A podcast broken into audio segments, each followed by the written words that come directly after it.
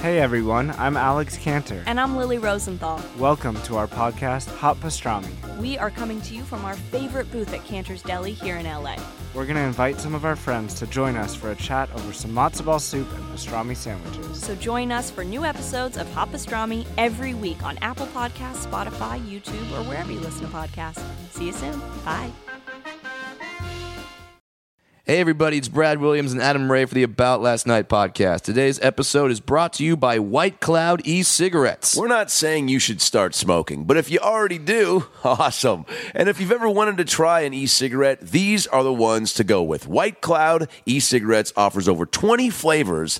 That's almost as many as Baskin Robbins. 20 flavors and six nicotine strengths. It's cheaper than other e cigarettes that you'll see at convenience stores and with much more variety. White Cloud e cigarettes sponsors comedians. They've been doing it for over two years now. They've also sponsored uh, comedy festivals like the Boston Comedy Festival and the Orlando Indie Comedy Festival. If you've ever been curious about trying an e cigarette, I have. Well, the Fling is the low cost, no commitment way to do so. And the Fling offers same day UPS shipping on orders before 6 p.m. Eastern. But is there a website? Customers can go to WCESIGs.com. That's WCESIGs.com. But we want to make sure our listeners get them for cheap. So is there a coupon code? To get 25% off of the order, use the coupon code ALN Podcast. That's ALN Podcast at WCESIGs.com to get your White Cloud e cigarettes today. And now enjoy a brand new episode of the About Last Night podcast with Brad Williams and Adam Ray. Hi ho. yeah. I mean, I love this theme song so much that that I almost am surprised, quite honestly, that I don't wake up to this. Do you think you think that that should be your like alarm clock? Yeah. looks fine for me. And Mario Lopez is juggling while that lyric is going. Now he's flexing. All right. Well, Well, sure, that's what he does. and then Screech flexes. That's not good. That's Here's how it closes. Today, today, today. That just that just screams out like the jump where you all freeze in the air with your fist up, like today. You know how bad I want a sitcom with you and I where we both freeze jump? oh, absolutely. But guess what? Not in the intro. At the end of every episode. Doesn't matter what's going on, we freeze jump. So, and the director's like, guys, you can't freeze jump at the end of every episode. I go, that's what the guy who just got fired says. Yeah. And he goes, huh? It's our show. We can freeze jump as many times as we want. Freeze jump mid episode. Why not? Wow. We can have a conversation while we're frozen. You, you don't know, man. You don't know. Uh, we could talk about Saved by the Bell of the college years forever, which is both a blessing and a curse of this podcast. Sure, absolutely. But uh, I'd like to talk about our guest today. yeah. who is uh, a guy we've been wanting to have on for a long time because he's uh, one of the funniest comics in the game, and he's one of the uh, guys who's had a journey and uh, jobs in the business and a growing up before comedy story that. You just forget that even there's other that there's stories like this to even exist. Um, Absolutely. our guest is Owen Smith Yeah. and he uh, he grew up in a a very uh, not a very easy place in Maryland Sure. uh, to live with Single mom. s- a, a- in a whole apartment building of single moms. Right. And W- uh, which we found out, and just to have that whole sort of neighborhood dynamic, which we found out like everyone in the neighborhood kind of b- uh, bound together to raise all the kids. you and I didn't grow up in a in predominantly African American neighborhood where, as we found out, we're. I mean. I, I mean, uh, based on how I wear my pants, you might think that, but uh, shockingly, no. and, Uh, and based, the- how, and based how perfectly my sideburns are trimmed, you might think that. uh, but like hearing Owen tell us about how he, when he realized he wanted to be a stand-up comedian, and he'll tell the story better, he kept it a secret because it was so such common knowledge that if you told people your dreams Mm-hmm. that they would shoot you down and tell you and you have this very impressionable child mind that was going to believe Right. somebody who was older than you that you go oh they've been out in the world they're an adult they know that this is not possible that's why Yeah. they're telling me Yeah, and uh, yeah, that, that's something I've never even considered. So to, to to hear that and to hear that Owen had the maturity uh, and the and the wherewithal to do that is uh, just mind blowing. and how incredible his mom was and Yeah. instrumental in his uh, you know growing up and following his dreams and you and I who are you know both mama's boys and and Sure. appreciate a good mama story Damn right. um, unbelievable and then uh, his story of just getting to LA uh, getting a writing job on Everybody Hates Chris getting into a punch up battle with Chris Rock I, that story I love this story. it's unbelievable Um, play- playing a game of can you top this with Chris Rock and not being intimidated, just going because how many guys would have the stones to do that? Uh, Chris Rock says a joke and you say a joke on top of that. Chris Rock fires back and you're like, "Oh, really, motherfucker?" and I don't know why I did that in that voice. Uh, and, and it, it, it, it's just a really fascinating interview with him. And oh, and Owen's one of these guys where uh, you might say Owen Smith, who's that? But then if you Google him, you'd be like, oh, that guy. Yeah. Because he's been in so many commercials. He's done so much. He's written for award shows that you've watched. He's written for so many TV shows that you've watched. Um, and his stand up comedy is um, quickly uh, getting more and more uh, in your face on the internet. And right now, Right now. you can get it. His new stand up special, uh, which you got to get, called Good Luck Everybody, is available for download on his website, uh, owensmithisfunny.com. And Brad and I both watched it. And uh, you know It's what? good, man. We don't bullshit because it doesn't serve us to not plug shit we don't like. Right. And uh, Owen has such a fucking sharp mind. From the moment I saw him at the comedy store, I was like, oh, this guy just like gets it and has such a great way of delivering stuff that like you know his this special is is very much about getting engaged and being married and being out of the game now. and, and that and that tr- transition from being the single guy uh, to the married guy and looking back on his single years and now looking what his single friends are up to and Owen's one of those guys where he's he- he's sort of been a comic secret like like like, like we've all known about Yeah. him and we've all known he's funny Yep. and now uh, especially with this special he's he's gonna pop and we're letting you guys in on a secret that we've known for a while and it's exciting so by all means go to his website owensmithisfunny.com download the special it's only five bucks well worth it and uh, you're re- you're really gonna have And he time. shot the whole special on 10 iPhones, which 10 has never been done before. It looks great. It sounds great. Uh, his material, again, is so strong. He shot at the West Side Comedy Theater in Santa Monica, which is a great, uh, Great little small venue that, that Neal Brennan runs a uh, every Sunday night show at. And uh, Owen crushed it. And uh, you got to get it. His special, Good Luck Everybody, at owensmithisfunny.com. Uh, of course, you can also check out his podcast on owensmithisfunny.com. The podcast is called Alias Smith and Leroy Podcast. Uh, it's uh, Owen. They interview a lot of African American uh, entertainers, uh, people that have, you know, the guy who just wrote Twelve Years a Slave. They just Right. had on uh, somebody who was one of the big producers that Everybody Hates Chris with him. Um, it's hearing these again great stories from people who didn't just show up to Hollywood and get a key to Sure. success. Right. Uh, and uh, Owen is definitely one of those guys uh, that has put in the time and the work and is now uh, reaping the benefits. Follow Owen on Twitter at Owen Smith for real, the number four, and then the word real. Owen Smith, the number four real on Twitter. Follow me on Twitter at Adam Ray Comedy. Follow Brad on Twitter at Funny Brad, and come see us live. Brad, where are you going to be coming up? Well, Syracuse, New York, I'm coming to you. I'm going to be at the Funny Bone June 18th to the 21st, Syracuse, New York. Then San Diego, California, I'm doing a theater show. That's right, a theater show. I'm going to be at the Observatory Theater in San Diego July 2nd. And then uh, Irvine, California, near my hometown, uh, July 3rd. I'm going to be at the Irvine, the Irvine, Irvine, Irvine Improv. I'm bringing Mr. Adam Ray to that to that show. Yeah. Yeah, that's and on stage we're gonna do a, a, a slow motion high five, and then we're gonna freeze in midair. Oh my God! If We're- we can, all right. We're not don't- quite sure how we're gonna do it, but if anyone has David Copperfield's phone number, if you could just uh, tweet it at or us. Or his DVD on how to float. Sure, uh, we'll make that happen. So come out and see the About Last Night podcast crew July 3rd at the Irvine Improv. Adam, where are you going to be? Well, this Saturday I'll be at the Ice House Comedy Club in Pasadena, uh, doing stage two at 9:30. Come see me there. And then Scottsdale, Arizona, I will be at the Laugh Factory June 25th through the 28th, at the Laugh Factory, brand new Laugh Factory in Scottsdale, Arizona. Get your tickets at laughfactory.com. And then, of course, uh, you can see me with Brad July 3rd, 7.30 and 9.45, the Irvine Improv. Get your tickets at improv.com. Come out and see us.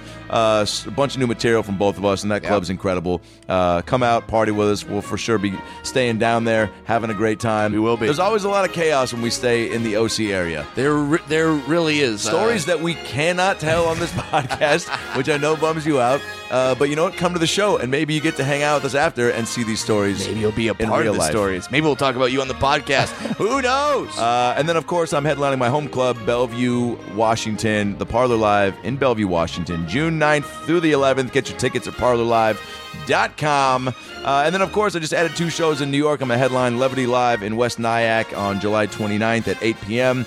and Gotham Comedy Club in New York City on July 30th, also an 8 p.m. show. Get your tickets at uh, improv.com for both of those clubs. And of course, keep subscribing to the podcast on iTunes. Give us a five star rating. Comment on the iTunes page. Can't say it enough. Takes two seconds. Write something positive, Yes. please, uh, or negative. Hey, if you hate the podcast, hey, freedom of speech, man. But guess Sure. what? We will find a way to delete your negative bullshit. and and we'll and we'll use a tracking device. I know a, l- a lot of good hackers, and uh, we'll replace your entire iTunes music library with nothing but Nickelback songs. no! You think I won't do it, but I will. Then head over to storymerchandise.com and pick up your ALN merch. We've got Roni and the Quave shirts and mugs. We've got the Titanic shirts and mugs. We've got ABLN shirts. Get the merch, wear it to the shows, show your support, man. We love that you listen and tweet at us and email us and, and comment on the iTunes page uh, and tell us in person. It's the best for both of us when people come up. It's and it, it- it's great every time. yeah, I mean, it's. It's great every time. It's ki- I- I it's tell. ki- it's kind of like a blowjob. Even when it's not that great, it's fucking great. But you also just seem like one of the old ladies in like a Denny's commercial when they're like, "How did you like the Grand Slam breakfast?" it's great every time. it's a it's a it- Great. Now it- Mildred gets her go-to. SAG card. Yeah, it's a it's a fucking. By the go-to. way, Mildred gets her SAG card. Is another one one one man show I'm putting on. I'm pretty sure Morgan Freeman narr- narr- narrates it. Let me tell you about the time Mildred went down to the acting office and she got a SAG card. She then had to pay The end. it's the shortest play ever. Uh, and of course, uh, go to aboutlastnightpodcast.com to listen to all past episodes. And when you're there, click on the Amazon banner and do your shopping through the Amazon banner and pick up a copy of uh, of Owen Smith's uh, special. Yep. Um, good luck, everybody. Uh, Pick up a copy of Pop Tart Suicide, my comedy CD. Pick Absolutely. up a copy of Brad CDs. Hi, uh, hi ho and coming up short. Do that. And also, if you're there, you know, uh, just pick up, I don't know, old Fraggle Rock DVDs. Oh, you got to do that. Absolutely. Maybe a drone. Sure. Why not? Uh, just don't get a drone that could actually pick up dwarves. That fucking terrifies Does that me. exist? I don't know, but I don't want it to. Do you just sit around creating fears? I probably. Like things like, I mean, like, there's enough to worry about in the world, but I guess as a comedian, we have so much downtime that Yeah. sometimes you YouTube pregnancy videos in Sacramento. Sure. Sometimes, not talking about me, but sometimes it was the most terrifying thing I've ever seen. Yeah. So, uh, uh, uh, so, so sometimes I just think about all, all the things that I have to worry about that you guys don't, like uh, dogs that mistake me for a chew toy. I'm te- I'm terrified of that shit. I'm terrified of it.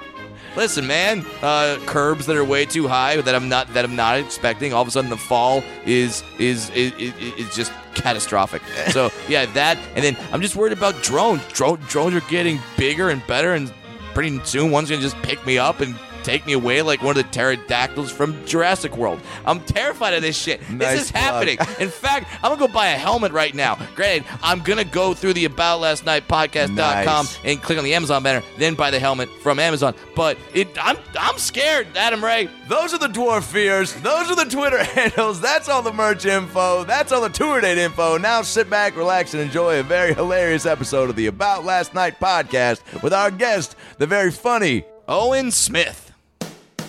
Well, the weekend's over, so it's time to chat about it.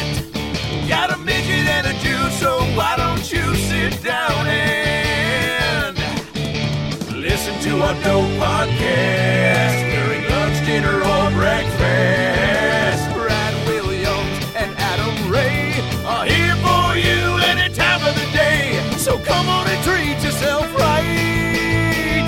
It's about last night. Ah. Were you here last night? Is that, I can just feel it. I can feel the energy. is that a good thing or is it like a? Oh, it's hilarious. This is coming from an almost married man. No, yeah, well, married now. Married? I was, yeah, yeah, yeah, yeah. Got the ring. Yeah, Yeah, thanks, man. that's Yeah, good. so I, but I know what this is. I see that look in your eye. You got there. You got the guitar case against the wall. Oh, perfect. my Do you God. play? Oh my! You got There- all of the things. there's not even a guitar in there. no, it's not a guitar. Fuck there. you, It's, I just, played it's just for an empty years. He's got case. a trophy. He's I- got a bar. He's got his Mad Men bar over here. You know what? You know what's so funny about it? it is like I love that you're assessing this as if I did any sort of planning that went into creating the ambiance. This is No. just like literally. I uh, my roommate and I. I mean, it's like you know, I brought that couch from Seattle. I put up this stuff because once we established we're going to do the podcast Yeah. here, and then it was like, oh yeah, we both just started putting booze there, but we don't. Neither one of us like try to organize it in a real fancy fashion. Yeah, And no. So there's also lighters and keychains and basketball trophies from rec leagues that were co-ed Oh, that don't really matter, but I held on to because fucking it's a talking point. Yeah. and, it- and it's a trophy. And plus, there, there's, I mean, sure, there's a basketball player on the bottom of the trophy, but you can make some shit up. You Make could, something up. You know, like some woman says, "Oh my God, what's that trophy for?" You'd be like, "Nobel Peace Prize." I oh yeah, got a Pulitzer too. Uh, they just, uh, that's a Congressional Medal of Honor. I was over in Afghanistan. We lost a lot of good men, but uh, now, but now, but now, but now I'm back, fe- fe- feeling very safe in your arms. You know, And then you walk in, you got the pool, right? You can like Yeah, give a little tour, right? Oh my the god, this is great. This is. I just love just the energy that now I'm feeling here. Now, Fucking now, now that you're married, are Yes. you have you turned into that guy now that's like you sort of live through your single buddies, like like you kind of encourage them to do crazy shit. Um, I just still so you can get celebrate stories? my single buddies. Yeah. Like I'm not I'm not at the place yet where I'm like, man, you gotta fuck her for us. Like I'm not which is the weirdest sentence a man can say to another Yeah, man. crazy. Dude, my dick is your dick now. Okay, like, like But it's what? So true. Everyone's hard. like everyone's got those buddies that like are just that. But that's a. What do you figure that place being if you're married and you're starting to? Well, I've always been pro us. Like I feel like you know, it's kind of hard. Our point of view gets swallowed up. You know what I mm-hmm. mean? And so what what I enjoy doing because I have I come from a family of a lot of women, and I enjoy when they complain about men. I listen. And then I enjoy saying, or it could be this, and I enjoy them not getting defensive. Yeah. I really love them going. I never looked at it that way. Mm-hmm. So that's kind of like always been my mo. Like, like the the special I just shot, like the whole thing I came up with was that because I hear a lot of women say they have to kiss a lot of frogs to find their prince. Mm-hmm. You hear that, and that's you know okay, I get it. Yeah. But I started thinking about it. I was like, well, nobody talks about all the women we frogs got to take out to dinner, dancing, movies, concerts, on Yeah, trips. and then and then we kiss them and we're like, oh, we're still a fucking frog. Yeah, and they had a full belly before they had to kiss us. Full belly of food. They got to see the, The Beyonce trophy- they got to see or the whoever. trophy on my yeah, shelf. the trophy. they got a nice tour of the spot, almost a guitar with an acoustic concert. So it was just like you know, yeah. How I many women? Because I was uh, raised by my mom and sis. Pretty much, Yeah. and my sis went away uh, for to a school, and it was just my mom and I. And I Yeah. definitely feel like that has contributed to me being a. Uh, and I know we joked about my single life before we got in here, but I was in three back-to-back relationships for pretty much from 19 to like 27, and I feel like, Oh, shit. yeah, and and and that's why I'm single. That's right why the Incredible Hulk is right now. you got the facial hair and shit. Got the, I got the fucking, I got the fucking Beach Boys tank top, the It's chest hair hanging off. I don't know on. what happened last night. That's a personal question, Owen. Uh, Um, but I mean, my like, mom, my mom, I was raised. I, I joke. I say I was raised by a single mom. Mm-hmm. I joke and say before it was popular, meaning that like when I was dating, every woman, it, when you get to an age where every woman you meet has a kid, you know what I mean? You're like, oh shit! Like it's that classic scene Mm-hmm. Right. where you you're like you're in a food court and you see a girl walk through. You're like, oh my gosh, she's fine as shit. It's like slow motion. Her hair is blowing. Yeah, yeah. Then she stops and she turns around. Come on here, boy! And like and three little kids run up behind you. Like, oh Right. fuck! And Yeah. everybody just go back to texting. Or whatever. and so I was like, so I mean, But it I- definitely made you like for me. It made me more definitely sensitive, and like you said, like um, to listen to the other side. Like if you were always in the middle of hearing, like you said, they're complaining. But did you just innately know, like, oh, okay, like there's, Nah, I'm gonna no. listen. No, it was all we're all engineered and we're all taught. My mom told me that she raised me to be the man she wished she married. So my, my dad had he was raised. I was born in the Bahamas, but I was raised in Maryland. So I I grew up in Maryland. I, I, I would go back to the Bahamas, you know, to hang out with my dad. But my dad, you know how you like you you uh, I seek to understand who my father was. So my father, he was only really given uh, props if he was, you know, getting some pussy. Can I say pussy? on there? Yeah, say whatever you yeah, you but want. like so, like, and I remember as a kid when I would talk to like my grandparents, my grandfather. I'd be like seven. He, he would call me on my birthday, and I'd be like, "Hey, how you doing? Good. How you, got a girlfriend?" I was like, "I'm seven. Let me talk back to your mom." Like it was like a, it was like I disappointed him. Like I should be out here in these streets, like getting these bitches. But, uh, but uh, I didn't. But my mom didn't raise, didn't like, didn't give me a pat on the back. You know, when I was if I if I had a girlfriend or you know, she was like, all right, that wasn't a, a thing. Like a you know, but for my dad, you know, whoever he whatever women he had, that gave him status. And so he didn't know how to turn that off. So when you were in a monogamous relationship with a person who loved as hard as my mom Yeah. did, he he didn't know how to value that. Like he told me he didn't become a man, meaning uh, that that he was was not unfaithful until he was like fifty five, because he had to just see like all the damage his shit did. So you know, he was like a other people. tornado, and then he had to like look behind himself and go, "Damn, that was me." That was me, yeah. Oh, but he wow. but he didn't know, you know, what is who is what his selfishness was affecting. Right. You know what I mean? But I lived with it. So Yeah. like grow, growing up with my mom, I just knew I knew that you know the hurt that she had. You could she see how much it was affecting her, Yeah, yeah. man. And this woman, I loved her, and she was so unselfish and just raised me. You know, uh, you know, she was like I, I joke, but she was like that Baltimore riot mom. Like I grew up in a neighborhood where there were all those elements. But my mom just did not. She was not afraid to embarrass herself to go get me. I love that video, by the way. belt. That That's that's my mom. My mom was that like it got to the point like I had to be home. Everybody knew in my neighborhood that I had Yeah. Mm-hmm. to be home when the street lights were on. But I was the only child, which meant I had a football. Like you know what I mean? Like like a lot of my friends had brothers and sisters. So if it's one income, you know that's when people say we grew up poor. Dude, we were, we weren't rich, but I, it was enough money for me to have a football. Yeah. So I'd be mm-hmm. the dude. We'd be playing football with my football. Yeah. But the whole Yeah. neighborhood knew I had to be home when them lights came on, or Viola Smith was gonna come outside and just get to So- get go with rollers Right. on and a belt, and she would call my name. I don't know if you remember that P Diddy video when he was like "Bad boy." My mom was walking in the neighborhood like, "Oh," and, and you would see the little thugs and the dudes that selling weed or whatever. They'd be like, "Yo, Owen, shit, here come your mother." Like they was like. Would she whoop that belt like Indiana Jones? She was would he pop about to that battle shit. the lion? Yeah. Fucking- and if she did not care, house robe, just walking out like, where the fuck is my son? And my mm-hmm. mom, but she was real. She wouldn't. She wouldn't curse in public. She would Sure. like, go forgive my French and shit like that.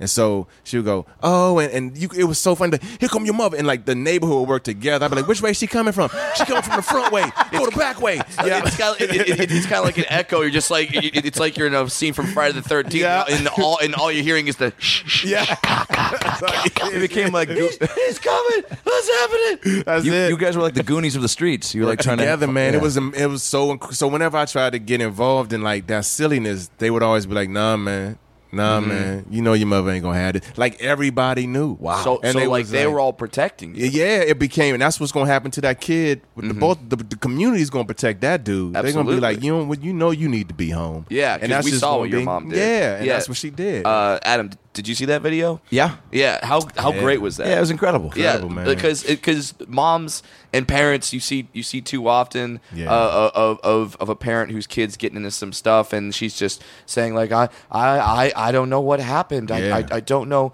what occurred and I don't know what I can do. Uh, well, there's an option. Get in there. yeah, my mom had she kept me busy too. Yeah. It was amazing, man. She just she she kept me involved eh, so I didn't have a lot of idle time. Like I had practice. You know what I mean? Like I can't come Practice for what? Well, I played basketball, I played baseball. I got all those trophies, baseball. Were you always just tall? I was always one of the taller people, Yeah. so that helped too. Yeah. Um, but I have a short torso, so when I sit down, people think I'm not that tall. Oh, I Then when totally feel your up- pain, Owen. Having a short tor- torso. Oh, it's gotta suck for you having a short oh, torso, but still, but but but still being six oh, two. Oh. Get over it. You You, ain't growing, Brad. You must have cried yourself in sleep every night with that short tor- torso. They called you Short Torso Smith, STS. Oh, I got that STS, Short Torso Smith syndrome.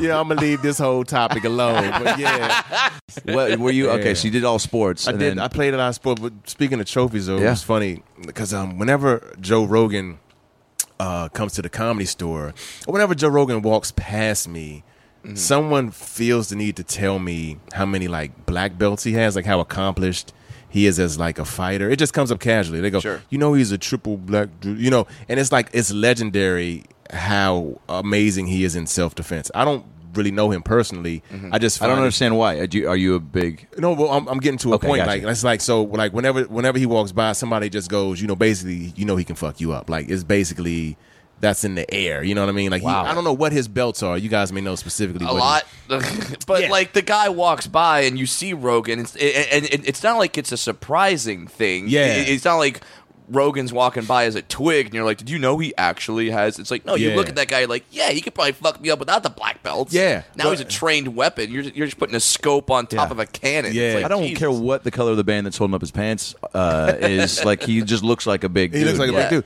But so, um, my point is, when I was growing up, I got you know you get those trophies, Yeah. and one time one of my trophies broke, and I didn't know there was a place where they made trophies. Mm-hmm. So we went to go get the trophies repaired, and I was like, oh shit, they got martial arts trophies. So. When I say my allowance, I would just buy like martial arts trophies so that it would spread in the neighborhood that I could do that shit. And all I had to do was take one little lap with my brilliant. trophy, and motherfuckers Right. would be like, "Yo, you know, he could fuck you up. He be having them trophies with the little God, fight men on it. And that's one of the things I used to do just so I could. And then fortunately, it never got to a point where a girl could be like, he could fuck you up. Yeah, like yeah, I yeah, never, exactly. I never had to like. I'm sure he had those it. thoughts though, right? Like, God, what if Nah. I get in a position? No. Yeah, man, but it was something about the power of motherfuckers. If somebody just saves Just somebody knowing. can fuck you up, Yeah. it's a weird thing. So I was Right. like, man, how much that trophy cost? you know what I mean? Twenty five dollars, shit. And I- went and I would buy just one Best little trophy, investment ever. and I would start with a little one, and I just walk around the neighborhood. You're And just holding couple- it? Yeah, in a couple more months, I get a little medium one. Walk, just do a walk. Now, now, what- I don't say shit. I'm just walking. Now, to do my could car. people see what it was, or would they ask you? And then Oh you yeah, be- they, and then, the light. I, I will hold it up. I might stop and talk. Yeah, it was a little little thing I do, little taekwondo, whatever. on the side. Yeah, man, but don't I don't want people knowing. I would just do that shit and walk out. Then I don't want people to know Man, as oh, I'm carrying God, the trophy. Yeah, Yeah, yeah, as, yeah. As, as, as I pass my house, do Yeah. another lap around the that block. was it, man. That was it. That Uh, was my what- move. uh, y- Yeah. Listen, I don't want people to know. I know I'm carrying this flashlight in, in my right hand, and I'm shining light on the trophy in my left hand. Right. But I Oh, mean, don't- that's just to keep nobody. it shiny. I, I don't know what you guys are talking about with me trying to brag That about was this. it. Dude, that like- that is so clever because used to do, man. as a kid. Like you get a trophy at the end of the year, you don't realize there's a trophy store. You Yep. just think like, well, there, there's a god of sports, and he looked down upon our team and Mm-hmm. Yep. said, "You have earned this, Yeah. my children," and gave us a. Tr- it's like, no, you just go down to the damn store. Yeah. And also, we Yeah. waste Trophy. trophies. We get these trophies from the sports, and then you put them on a shelf, and they sit there, and nothing And happens. collect dust. Point being, behind me, and yeah, I mean, obviously, like now it's serving Man, a great that trophy purpose. paid you back, brother. Come on now. Now- Hey, it's really, I would love to do like a montage of all the lies you told about this trophy. to All the different, you know, I was in that. that was in yeah, that. hilarious. Yeah, well, you all right? Well, I'll from the Kickstarter if you want to make the documentary. Let's do it. but uh, but that you actually like you know made a uh, purpose out of it. Now for comedy, Yeah. wh- how did you? Uh, I mean, was your mom influential in that, or was your sisters like having all like? yes and no. Like I loved making. My, my mom is one of eight, so she is. is- So I had a lot of aunts. I had um um I had uh, six beautiful aunts and, and two uncles. One of my uncles passed. Uh, uh, and uh, yeah, but yeah, and my whole family's from New Jersey on my mom's side, and uh, they're just the best laughers, man. And and and they Remember, like used the first thing you ever did that like made every like Yeah, I'm sure well- there's something where the whole family laughed at you, right? Where you did yeah. something. Well, for me, it was also like being from the Bahamas. Like I don't have thick eyebrows, and I just look different. I have a big, a bigger forehead than most people in my neighborhood. So I'd be outside playing. We all black, but one kid would always be like, "Where are you from?" You look. Where you where you from? I'd be like, I'm from. I live over there, fifty seventy two. Now, where you from? And I'd be like, I'm from the Bahamas, and I had a lisp and shit. I'm the Bahamas. you Bahama mania? Hey, y'all, he Bahama mana man. And so you had to learn how to like make fun of yourself and make fun of other people, and and it was just I developed that muscle like real fast, and then I and I just used to be funny, I, I, and I loved making people laugh, and it kind of kept them away from focusing in that I wasn't really from where they were, you know. It's funny how, uh, real quick, sorry to Mm-hmm. interrupt, but like being the self deprecation, how uh, uh, necessary that is as a kid, but you don't realize because you still um, you want to be accepted, you want to be a part. Oh, but if yeah. you just have a little bit of a sense of humor about yourself, Yeah. and can do it, uh, make fun of yourself, not only does that put everybody at ease, but it's it's so like not. not a lot of kids do it. So a lot of kids it's an do it. easy way to be accepted, and then also take the pressure off yourself of Yeah. uh, Yeah. of being really sensitive about Yeah, shit. and you learn your matter. limits. It's like um, you learn, like you learn when you go too far. Like back when I grew up, Jheri curls were out, so it was a sensitive thing, but it was also it was a home run thing. I, you know, if I start in on this curl, I'm gonna have a Right. good night. You know, what I mean, I'm about to be legendary. But some people will be waiting for you Yeah. in front of your building, like I ain't like all that shit you said about my curl. shit. So you had to be, you had to figure it out. Like, did you see the trophy, motherfucker? You know, it's, it's out there about me. you know, so it Well, was that's like. the thing. You can't lead. it- It's it's like as a boxer, you, you don't just come in throwing the haymaker. Nah, You got to come in with a couple of jabs and, and, and set him up. So you got to always have that. You got to have that Jheri curl joke chambered. Yep, have just it right like, there. All right, like in emergency break glass. If, yeah. It, if, if it gets to this point, yeah. Um, before we get into more of, of just childhood comedy and how that got going, uh, Bahamas, growing up there. How, So you spent how much time there? Well, nine months, and then my mom Oh, and really? dad split up. Yeah, they were married for six years. Had me. Um, My my dad was you know doing what he was doing, and my mom just had enough and um, just took me out of the Bahamas. Yeah. and I found out later that um, I don't want to say this on air, but I found out I wasn't uh, taken out like legally because years later I'm kicking it with my if you want. dad. yeah, Yeah. yeah. Yeah, and I find out in the in in the passport office, my dad was like, "You should get a Bahamian passport because it, it's hot right now for Americans, and I don't want you to be overseas." And they see your American passport Yeah. and, they, and they fuck with you. I was like, oh yeah, let's go do it. So we go down there, hey, and I had a lot of commercials running at the time, like, so I was like, yeah, let's go do it. And I went in, and it was e- it was the easiest passport process Yeah. ever because we had to contact a relative who uh, worked in the the because because the Bahamas is very slow with bureaucratic red tape. Like you, when you go there, that you slow down. You know what I mean? Yeah, it's- But they were able to call somebody, and I got Island time is real. Island time is very real. So Yeah. I was able to go down there and get um, my birth certificate, a copy of it, really quick Yeah. to prove that I was born in the Bahamas, and I was born right before they got their independence, which means all my children. Uh, when I have children, they can become Bahamian citizens if they choose. Right. Really? So I was born in seven three seventy three, and Bahamian Independence Day is seven nine seventy three. So six days Wow. right before this, when they were still a British colony, right? So Mm-hmm. we go in, and I was I got a new picture. I was very happy at the picture. I was like, "This is gonna be a dope passport." go right through, and this lady goes, "How'd you get into the Bahamas? How'd you leave the Bahamas?" And I was like, "Ah, uh, it was my dad. Uh, he was messing up, and my mom just you know took me.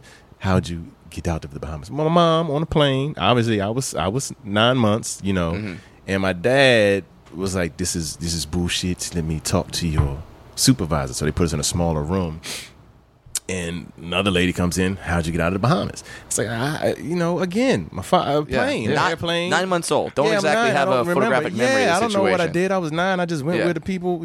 So I call my mom on the side. I go, Mom, we in this passport office and we trying to. I'm trying to get a passport. And I hear my mom. It's only one other time my mom yelled this much. She was like, "Get the hell out of there now!" Like you hear it coming through the phone. I go, "All right, so we're gonna go." and then I go, I go, and uh, and you know, I had a little bit of ego with it. I was like, maybe when I become, you know, famous enough, they'll let me, you know, just get a passport in. She goes, "Oh, I know who you are, Shark, Shark." She she d- did one of my commercials right to my face. Get out. Yeah, right to right to my face. And I was like, oh, I know who you are, Shark. So I had this commercial where my arm gets bitten off by a shark. Mm-hmm. Yeah. And uh, I was like, whoa. And um, yeah, so apparently in their system, I was not released. Uh, you know, and so I was scared. I didn't know if I'd have to stay yeah, there man. and all Yeah, this no other kidding. shit. Do you start to fantasize about wow, maybe I just start a new life in the Bahamas? Like Uh, maybe nah, that hasn't. No, Yeah. it hasn't gotten to that point. But Mm-hmm. I just remember what the fuck happened, ma. And it's that she doesn't really talk about that Yeah. time. You Sure, know what I mean? sure. It's just like she's like, I did what I had to do. So Well, like, and Yeah. in addition to uh, the stuff that's going on with your family, Yeah. uh, I would almost look at that situation of you getting out of the Bahamas Mm-hmm. uh, for your career as a good thing because I know that if I was raised in the Bahamas, Yeah. I wouldn't be doing jack shit. oh no, I know because it's beaches and it, it, it's It's it's crazy. beau- it's beautiful people everywhere, and it's just like, why would I work really hard? Like, got like paradise. Yeah, like people work really hard to get to a place like this. I'm like I'm good. here. yeah, your Yeah. Jheri curl bits probably aren't going to hit Oh, as hard not down gonna land. Although they might still have them there. It's slowly getting through. slowly. Like they they're only on Karate Kid. too. yeah, they still over think Will Smith Bahamas. is still rapping over there. Like, have you heard this fucking just the two of us? right. This is great. Welcome to Miami. It's right there. It's, it's the best. That's our, that's our jam. yeah, man. What uh, what music were you into as a kid? As a kid, man, I was all I was into my, my cousin Daniel, man. He was like my big brother. He introduced me to Run DMC. And I was Yeah. so into that hip hop era, like and we used to break dance in the neighborhood. and I was in the R and B. The first concert I saw was New Edition. Oh my god! Oh, Yeah, man. Yeah, man. New Oh, man. edition, man. How The was that? It was insane. Oh, it was me, Boo, uh, Mirando, Preston. My mom took us. My mom was like the the commu- She was the community. She would Good take us her, to practice man. and back. She was there, man. And so we saw a New Edition, and we came home, and we formed the R and B singing group. Me, What? Boo, Mirando, Preston, and uh, I want to say Cross-Eye Craig and or Fat Adrian. wait, we, what? were- was subbed in. Yeah, Cross-Eye man. Craig? Yeah, this is Cross-Eye why we grew man. up wrong, Brad. Dude, Our friends are dude. like Matt and Steve. Nah, Right. man, I had the best friends. Best, they had the best names ever, man. Me, Boo, Preston, Mirando, Cross-Eye Craig, my man Demartius.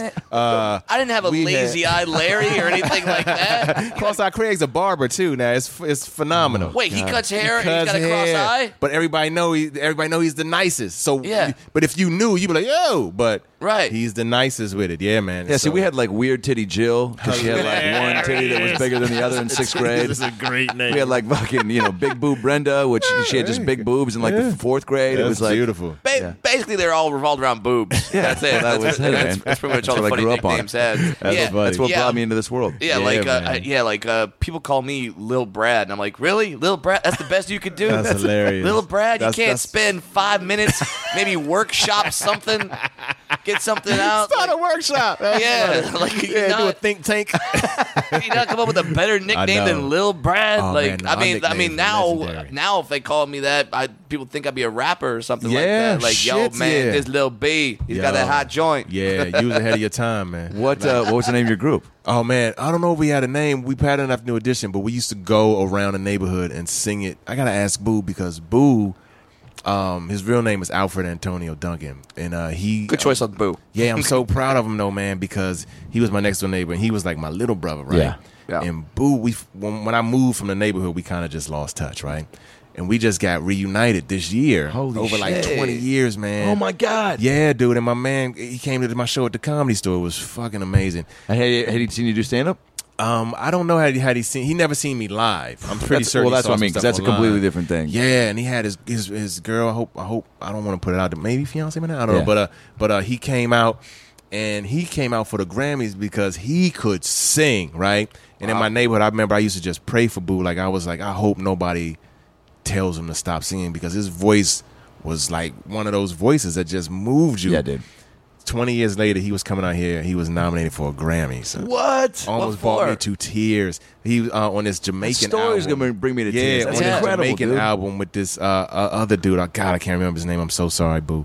Um, um, fuck, I'll remember it and I'll put it in your Well, show here, notes. uh, But, uh, what, uh, what's his real name? uh, his name's Alfred Antonio Duncan, and it was Boo, and he told me the name of the artist. Man, I'm sorry, I don't, I don't I'm not recalling it right. Yeah. Brad will look it up. But yeah, he got nominated, and he and it was uh, I almost cried, man, because I was like, and, and I remember because he used to sing in this group called um, Mambo Sauce. It was go-go music is big in our neighborhood, Yeah. right in our area, in our DMV, and um, and um, and uh, and I was sleep on my couch one day because I love music videos, and I was it was playing in the background, and I heard a voice that just felt familiar, and I woke up. And I was like, "That's Boo!" And he was in a music video. and the Holy song's called "Welcome to DC." And I was like jumping up and I was crying and celebrating, like, yeah, ah, he's still singing. Oh, and I loved it because, like, because when you asked me about the comedy question, I knew I was going to be a comedian at nine, but I didn't tell anybody. Why? Because it's just my neighborhood. I saw people get their dreams crushed from the spoken word. Because when you were a kid, you just go, I want to do this. Man, you can't do that, man. White man ain't going to let you do that shit, man. I do that better than you. And as There's a a lot of that, seven year old, eight year old kid, that stays with you because you you look at these people as like in the building I grew up with. I didn't even realize this, but in the building I grew up in, like it, it, it was all single moms. So we didn't know that. You know, that was just our world. But when we went outside, you know, and you talk to older dudes, and you don't have like a father figure around. if a older if if the only other older guy is telling you you can't do something, that stays You with take that to heart. you. Yeah, because you like, well, you look like an older version of me, and so you've been out there longer than me. So now, but when I saw that happening to some of my friends, I was like I ain't sharing this dream with nobody. I'm gonna just keep being funny. Holy shit! And so whenever I would make people laugh in my mind, I was like, I'm being a comedian right So now. you were doing it like like secretly, Secretly, yo, So you- for yeah. So did you not even want some of these like? Uh, so you would just do it with your friends because your friends weren't telling you you can't do it. No, no. And everybody just would say they would just go, man, oh, I'm funny, yeah, man, you so crazy, man, you so funny, like, or you stupid, or you like whatever. And I, that was all I needed. You I can tell at that point the way when you get enough comments from friends consistently, you're like, oh, nobody else is getting this sort of Nah, feedback nah. from yeah. That was all I needed. And I was so afraid to. To, to tell people that that's what I wanted to do That's fucking because I didn't know how it was going to be you know received and you didn't want them to break you down Didn't, for it. yeah, man, because it was genuinely what I wanted to do. It wasn't Right. anything I was iffy on, and I was going to put it out there to see if somebody go, "You could do that." I knew that I wanted. Now to who were you that. like? Who did you look up? The first person I saw do it, the first person I heard do it, and I didn't know was Bill Cosby because I had a Mm-hmm. teacher who, if we behaved, he would play Cosby records. Oh, and I, I, I and I, and uh, clean, you know. yeah. Can we please start integrating that into schools? Oh my God. Yeah, no kidding, Yeah. right? Yeah, man. Comedy, I mean, you joke about how it heals and it like makes shit better, but like, Yeah. what the fuck, man? Man. Like, reward kids if the teacher himself isn't hilarious. Which, by the way, we can, we can all attest Yeah. to the best teachers that we've had, the ones who were actually kind of funny, Yeah. and loose, Yeah. and because they make you want to learn more. So if Yeah. you're rewarding with stuff like that, like, hey, here's something that's completely not school related, Yeah. and is actually going to like make you smile and laugh unexpectedly in a place where you think laughing is like Yeah. not condoned because Yeah. you're supposed to be learning. Yeah, and You, Yeah. and, and then like you have to earn it, so you kind so you kind of look forward to that. Like, oh, come on, guys, let's do this. Like, let's shut up, let's get the work done. So Yeah. then, so then we could hear Bill Cosby, or we could hear nowadays be like Yeah. Brian Regan or Jim Gaffigan, or like a clean comic. That'd be be fantastic. Yeah, like my uh, uh, you know uh, teacher would show us just like old DVDs of Carrot Top, and that's why it prolonged my comedy career. Because I was like, well, definitely that's not what I want to do. So I, I guess I'll. That's not what I want to do. I, I, I don't have a hammer with an alarm clock. Yeah, where did I get one of those? Du- uh, duct tape to it. Hilarious. Was it uh t- t- going back? Was it Jacob Hemphill? Nah, I just text him, so hopefully he'll text me cool. back. Okay, and me yeah. But a little shout out to Jacob Hemphill, I know, wherever you man. are. Congrats, Yeah. man. Yeah, man. So Alfred it was, Black Boo. Yeah, that's him. That's my man. Yeah, because Yeah. they, they said he was he was so black, he was like a ghost, so they called him Boo. So it's a lot of thought in these nicknames. I was gonna say. they Yeah. called him Boo, and he owned it, man. And we all called him Boo. And um, And these guys you came up with because you said you were all uh, Mambo women, right? sauce. All sisters. No, no, no, no, no. We were all. My mom. I was raised by a single mom. His mom was a single mom. He had a, another sister. I'm saying in my apartment building. Right, right. We were all. It was all single moms raising us, raising us, but we didn't know that. And it was so funny. You could tell by like the landscaping. Yeah. In the apartment. Like on Mother's Day, we would raid that landscaping to give our moms flowers. and on Father's Day, we would raid that landscaping to give our moms flowers. Like, like, we didn't, but we didn't know. Like we just didn't know that Yeah. was what it was. Yeah. You know. And Yeah. Boo brought that back to my attention because I was like, he was like, "Why do you think it took you so long to get married?" I was like, "Yo, I just didn't see it. I didn't see it growing up. I didn't see my Right. mom working out with a dude. So all the women I picked, they never saw their mom working out with a dude. So when you get to that place where you got to get to like intimacy and get past the, you know the little bullshit, I'm like, nah, I'm just going. To I don't know what that looks I'm like. I'm just Yeah. going to protect me. Right. And they would be like, I'm just going to protect them, and this makes for great comedy and great stories, which I put in my the special. You know what I mean? Mm-hmm. But it, it's it, it, it is what it was. And Boo said, oh it wasn't in the building. Like it was not a father in the building. Not like not like I'm not trying to make it like woe is us.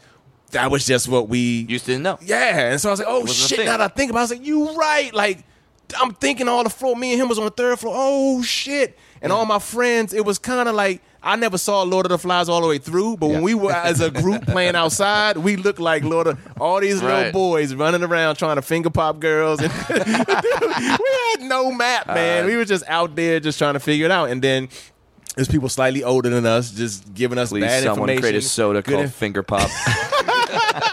so that's what we was out there doing, man. Man. I got cherry finger pop. That's the best. You got cherry finger pop in your lunch. I got pineapple finger pop. Pineapple sucks. Yeah, man. I'm doing a cartoon about this, man, because Oh, I, you I really? really You feel like the, the area where we grew up is so unique mm-hmm. because it's not Baltimore, it's not Annapolis, it's not it's it's PG County, Maryland. It's it's a it's we we talk a specific way. It's, it's just a, it's very unique culturally and Right. and just character wise. And so especially for kids. Yeah. Like, are like, are, are you trying to make the cartoon for kids? Yeah, man. Yeah, like because uh, every cartoon, at least that I've seen, has like the traditional family unit. So Yeah. the kid that doesn't have the dad, that doesn't have the mom, that has sort of a a, a, in- a not traditional family unit, that would be great for them to look up, be like, oh yeah, look, all these moms are coming together and like playing dad essentially. Yeah, yeah, that's You what know? it was. Yeah, that's Yeah. what it was, man. And it was it was great though. I mean, we didn't know any different. You know what I mean? Right. But it was but it was funny when he pointed that out to me. It was like, oh shit, yeah, it wasn't in the building. He go, oh, it wasn't in the building. I was like, God, you right. So, uh, so you're keeping comedy on the lockdown. On the but, lockdown, But when your teacher's playing Cosby, are you like going up me like, "Yo, this is like actually like exactly what I want to do"? I just I remember really loving it. I remember I remember connecting with it. So when I first started, I was clean, and I think that was because my first reference point to comedy was was that, and I I didn't grow up where like curse words were celebrated. You know what I mean? Right. So like my mom would always say, "Excuse my French." I literally thought curse words were French. So like when I was yeah, when I was in middle school, the teacher was like, "Anybody know any French?" I was like, "Yeah, fuck, shit, um, god damn it." Uh, uh, I, I really was. I got sent to the office. I was just, I was a literal kid, man. Oh, I my was like, yeah, I know French. I'm about to kill this Oh shit. my god! That's what I did. I really- Can you use French in a sentence? Right. Yeah. Yeah, get yeah. your fucking ass over here. Right. fuck this bullshit. Bat out of hell, or something my mom would say. He came out of here like a bat out of hell. Aren't those the best? The- Shit. The, mom like Yeah. angry metaphors, Yeah, like yeah. Excuse my friend. I didn't know what the fuck French was. And then, um, That's so funny. yeah. So then, but So you the were clean fir- when you started, yeah, because of Yeah, Cosby. but the first time I saw it and I go, "Oh shit, that's a thing." Was Mm-hmm. I was nine years old and I had a babysitter. Like growing up, like now everybody has nannies and shit. Mm-hmm. We had babysitters, so it was like a lady, and she was always real Christian, really nice woman, and she and she took you know, kid drop your kids off, and she had HBO, and um, sometimes with my mom, I guess looking back, even she had a date or she had something she had to do. I would spend the night there, Mm-hmm. and uh, so when we spent the night, HBO came on. They played Eddie Murphy Delirious. Oh, so go. so there's a couple of things going on. Now every it, it affected everybody else, but this is why it affected me. I'm watching it, and every time he would curse, they would laugh real loud because they were so Christian. They would turn the channel, but they would keep laughing and be crying like, "Oh, y'all can't be watching this! oh, serious? y'all can't be watching oh. this!"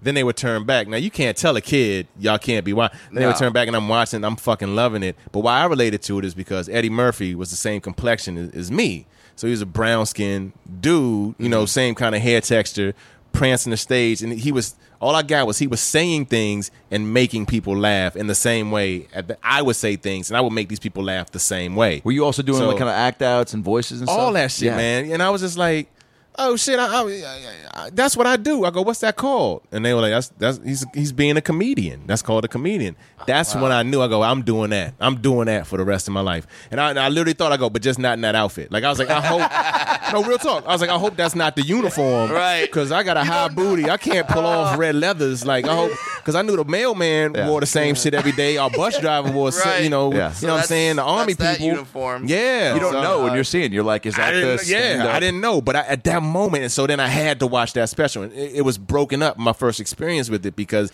he kept cursing. So whenever he would curse, they would turn, but they would be literally crying, Yeah. and I didn't fully understand everything. But my aunt Sissy, um, who I was raised basically by my mom, my aunt Sissy, and my aunt Sharon.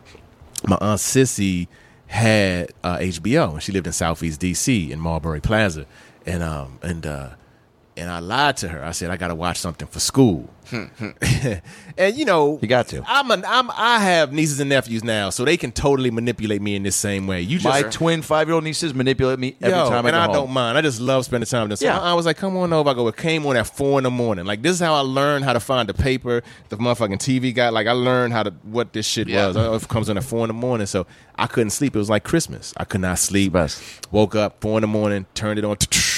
That's when the, you, you had to turn the Yeah. channel oh, six. Oh, yeah. Yeah. HBO, and then it started playing, and my aunt sits next to me on the couch, and I'm watching it, and he starts cursing, and my aunt just turned to me, she goes, "Don't tell your mama here," and just goes in the bed. Dude, I absorbed that whole special. I was. I was quoting it, reciting it like Yeah. the rest of my elementary, you Of know, course. school life. I just knew it, and I but I didn't know what I was doing. But when I first started comedy, I learned how to perform 1st So when I first went up, I, first time I ever hit the stage, I was 19 in Maryland at this comedy club called Greenbelt Comedy Connection. So I ain't have no substance.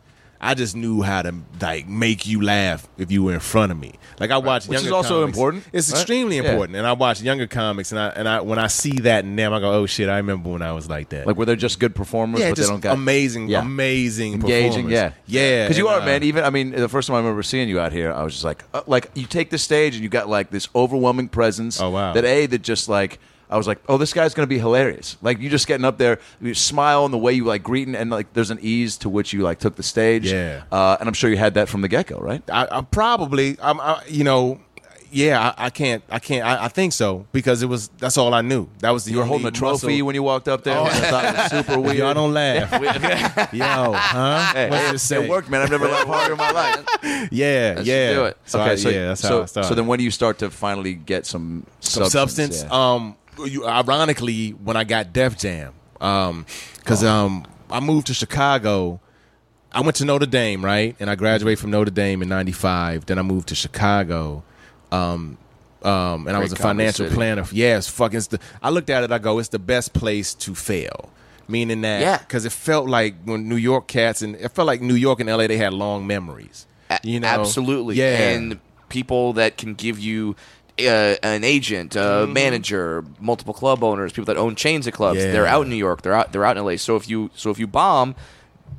You're a bad comic in their mind for Yeah. years. Yeah, it takes man. years to correct that. Yeah. So you go to a city like Chicago, Yeah. you can try. There's plenty of comedy outlets, yeah. but you can still fail and not have not have the pressure of this going to fuck me up for years. Yeah, not be the end of the world. Right. You know, yeah. And so that's where I went. I went to Chicago and um um there were two so I, I was able to work white rooms and black rooms. It's like comedy is very segregated now, but it was just starting to be I don't know, there was a definite black room called All Jokes Aside on 9th and Wabash. Ray Lambert, Mary Lindsay, I can't think remember the third partner in it. And then there was Zanies on North and Yeah, Wells. sure. And so it was like it was mind games from the start, but in a smaller market. Meaning that Bert Haas, who books Yeah, Zanies, a great guy, man, great father, great man, Yeah, great guy. best. I went up to Bert Haas and I said, "Hey man, I like to showcase, you know, for your club." And he was like, "All right, Owen, I need seven minutes tonight. Show clean." and I have a spot for you in July. Now it was fucking October, so it was like a nine month Wow. oh you know Yeah. layover, and I knew he hung out every day on a Tuesday, right? Uh, in front of Zanies, he was there every day on Tuesday. So every day for nine months, I would make a point to be there and be like, "Hey, Bert, uh, any any follow? Nope, Owen, got you July seventh, like whatever the date was, and he Yeah. knew the date. Every Tuesday, Bert and Wow. I would see each other. I would walk around that corner. Hey, Bert, just checking. Uh, no, July. He never broke, and I never stopped coming. Wow. And this is like when I first started. So you know, and I always have to tap into. I got to remember like how hungry. I was because when you, you do it for a while, you go, I ain't doing that to get into this club. I- But I, that's what I did. Yeah. And so Do when you- uh, other real quick, do you think that that uh, mentality should never go away? Yeah. it's it's but it's weird because you it, it should never go away and it doesn't go away in us but you also do get to a point where you go well fuck man is is my resume worth something Yeah. for you have to start valuing, have some integrity about like, what if I yeah like, look at everything I've done? Do I really need to drive to Brea? and you do To do- and you do and then you better find a way to have fun in it and then Yeah. once you get there it is fun because at the end of, the day it's about the work but Yep. yeah Yeah. but you can build up uh, I should be why is he first and I, all, all that shit don't That- matter. Doesn't matter. yeah that and matter. I love hearing that story because Yeah. you weren't pushing on him. Nope. You weren't like, "Hey, give me a spot." Nah. Like, I deserve a spot. You're just saying, "Hey, man, anything." But every week, He took so now- notice to you showing up. Yeah, Yeah. you're in that guy's mindset of, well, Yeah. it's Tuesday. I know Owen's going to be here. Let me tell you how he paid me back, man. This Yep. motherfucker was dope. I uh so anyway, I end up doing the- the thing. He makes me an MC, and um, it was great. You know, you get paid. I forget, twenty five dollars a show or fifty a show. I don't know, but it was it was the best. Five, five, it was five, the best. uh, five dollar footlongs. yeah, Yeah, I know, man. It was the best. So then one time, Bert calls me, and he had a club in oh oh oh, it was right outside the airport, Saint. Charles, no, Charles. no, but that's not the one. It was uh, Saint Pleasant, Yeah. Point Ple- Mi- Mount Pleasant, Mount Pleasant, Mount Pleasant, Chicago. He had a club there, and he had a showcase for Friday night videos. That was kind of a big deal. And uh, he goes, "I want you to host it." And they bought two cameras, and everybody had to sign an AFTRA contract, uh, except me. I was just the host, and I was I was facilitating it. And uh, so I'm hosting. I'm bringing up nine acts, right? And they're videotaping all the acts. And then they said to me, "Hey, can you stretch in between the next comedian? We want to change film and cameras." So I stretch and I do some material. At the end of it, I get a contract, and they go, uh, "We we're going to air you. You were the funniest dude out of shit. everybody." Wow. And Bert said to me, "Who uh, who looked out for you?" Never forgot. Never forgot. I got something like that. He was like, "Yeah, I looked out for you, man." Something like Yeah. that, and it was like it was from that was like his gift. You know what I mean? Like he didn't Yeah, have man. to put me on that showcase. He didn't have Right. to, you know. He's came up. He's the one. Oh, and they want you to stretch a little bit. To he's the one that told me that, and they taped me, and that was my great. first TV appearance.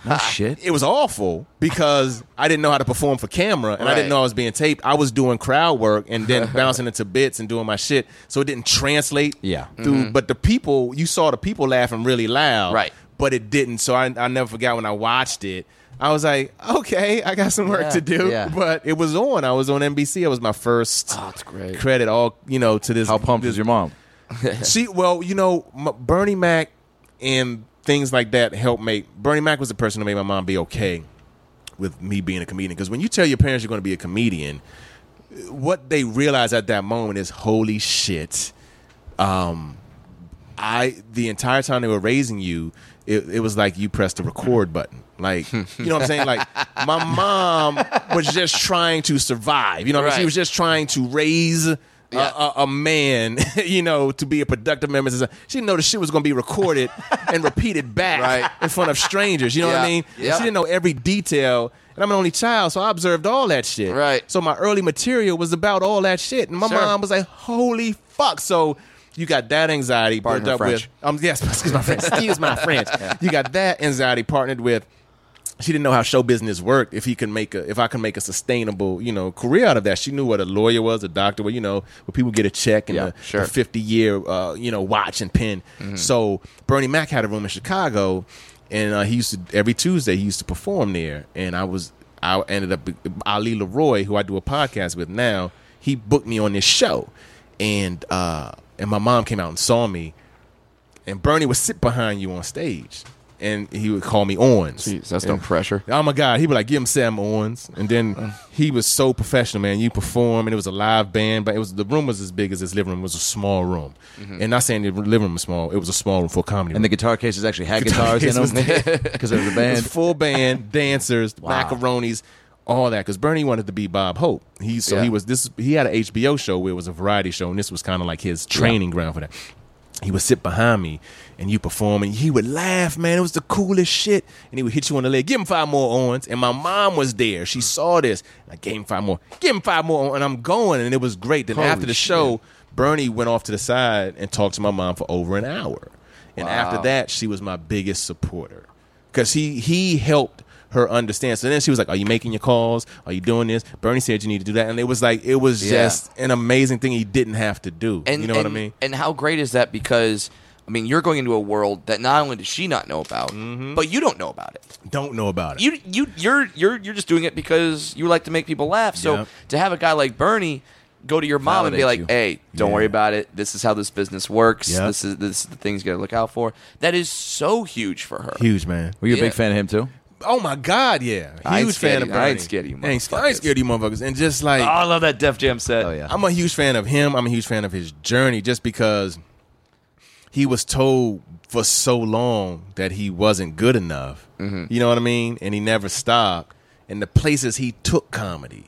And then when he finally got, oh yeah, embraced, he knocked it out the park, man. It's Yeah. just it's like when I hear stories like, you know, my friend Leslie Jones, like for so Leslie, long. on- you now- think what you want to think, say what you want, Right. but she never stopped. Never stopped. I remember and was funny Leslie the whole yeah. time. Yes. I, that, that's what boggles my mind is Leslie Jones, and uh, we're talking about Leslie from Saturday Night Live. Yeah, that's Le- yeah. that's Leslie Jones, and she's killing it now. Killing it, killing and She, it, it's it's not like she just started being funny last No. year. She's been that funny The whole time. But you know what? That's just it's like a collect. I mean, that's such a prime example of how uh, uncertain this business is. Yeah. and and yeah. also how it does. I mean, she's probably so uh, appreciative and grateful of what's happening now because she's had to grind so hard. It's like you I think you get. I mean, we all want you know when you're starting out, it's, you're impatient. You want it. You see the people that are getting it, and and you're a little delusional, which I think you have to be to get into this. And so you're like, I could be doing that now. Yeah. But like when you get those opportunities, I think they more often than not happen when they're supposed It's to. incredible, man. I, I was I was just honored and lucky to be there with her on her the first taping Oh, that's so of cool. of Saturday Night Live for her, and Wow. we went to the after party. We had a meal, and I'll never forget. She just said, and her her eyes were watered up a little bit. She was like, "Man, I, I wish my my dad was alive to see this." Yeah. And to me, that said it all because it's like we don't we do this because we want to do it, but I never did it for money and shit. I did it for other reasons, Mm-hmm. and you like to hope that those reasons are still around Yeah. in the flesh to see it. Yeah. But I was like, yo, he he know, you know, he sees it. But just Yeah. to me. You know, we all humans, man, and it's this shit means something. Yeah. You know, and so Sure, and, and and you always want your parents or or, whoever to see that, Yeah. ju- just so you can let them know, hey, I'm okay. yeah, I know you're worrying about me in this business, but look I'm at this, okay. Yeah. I'm okay. Yeah, man. And uh, it, it's it's and yeah, to, to see what she's doing on that show now is great. Was she one of your uh, first buds out here when you came to LA? Nah, man. Leslie and I would always. Leslie is such a, is such a um. I don't know, just such a bright light, just such a like. uh, Leslie and I would meet at weird gigs, right? So like Miyagi's used to have. I remember that. Uh, Yeah. I remember And- Miyagi's. Yeah, so and it was a big moat in the room, and it was everybody in there who was like too cool for school and really attractive people, Yeah. and dates and shit. It's still like that. And uh, yeah, and I remember Leslie went up, and Leslie is is a powerful performer. Soldier, best reggae album. That's who Boo got nominated with. Oh, okay. Soldier, S O J A. So go get that. There you go. Yeah, That yeah, is man. SOJA. Soldier, best reggae album. Dude, yeah, yeah, that's my and, man. and, That's incredible. And, and Yeah, to, so- to, to set the scene for people, uh, Yeah. Miyagi's what is was a sushi restaurant, a Japanese restaurant on Sunset Boulevard. Yep. In the heart of Sunset. Yeah, right Yeah. there. The stage is really up high, Yeah. and then there's a one or two tables, and then there's literally a moat. Yep. So Leslie did the show, and Leslie is a, is a pusher. Like as far as like if they don't respond to joke, she'll turn it up more and turn it up more and turn Mm-hmm. it up more. But that room wasn't. They weren't catching the whole fuck man shit like that. You know that kind of energy.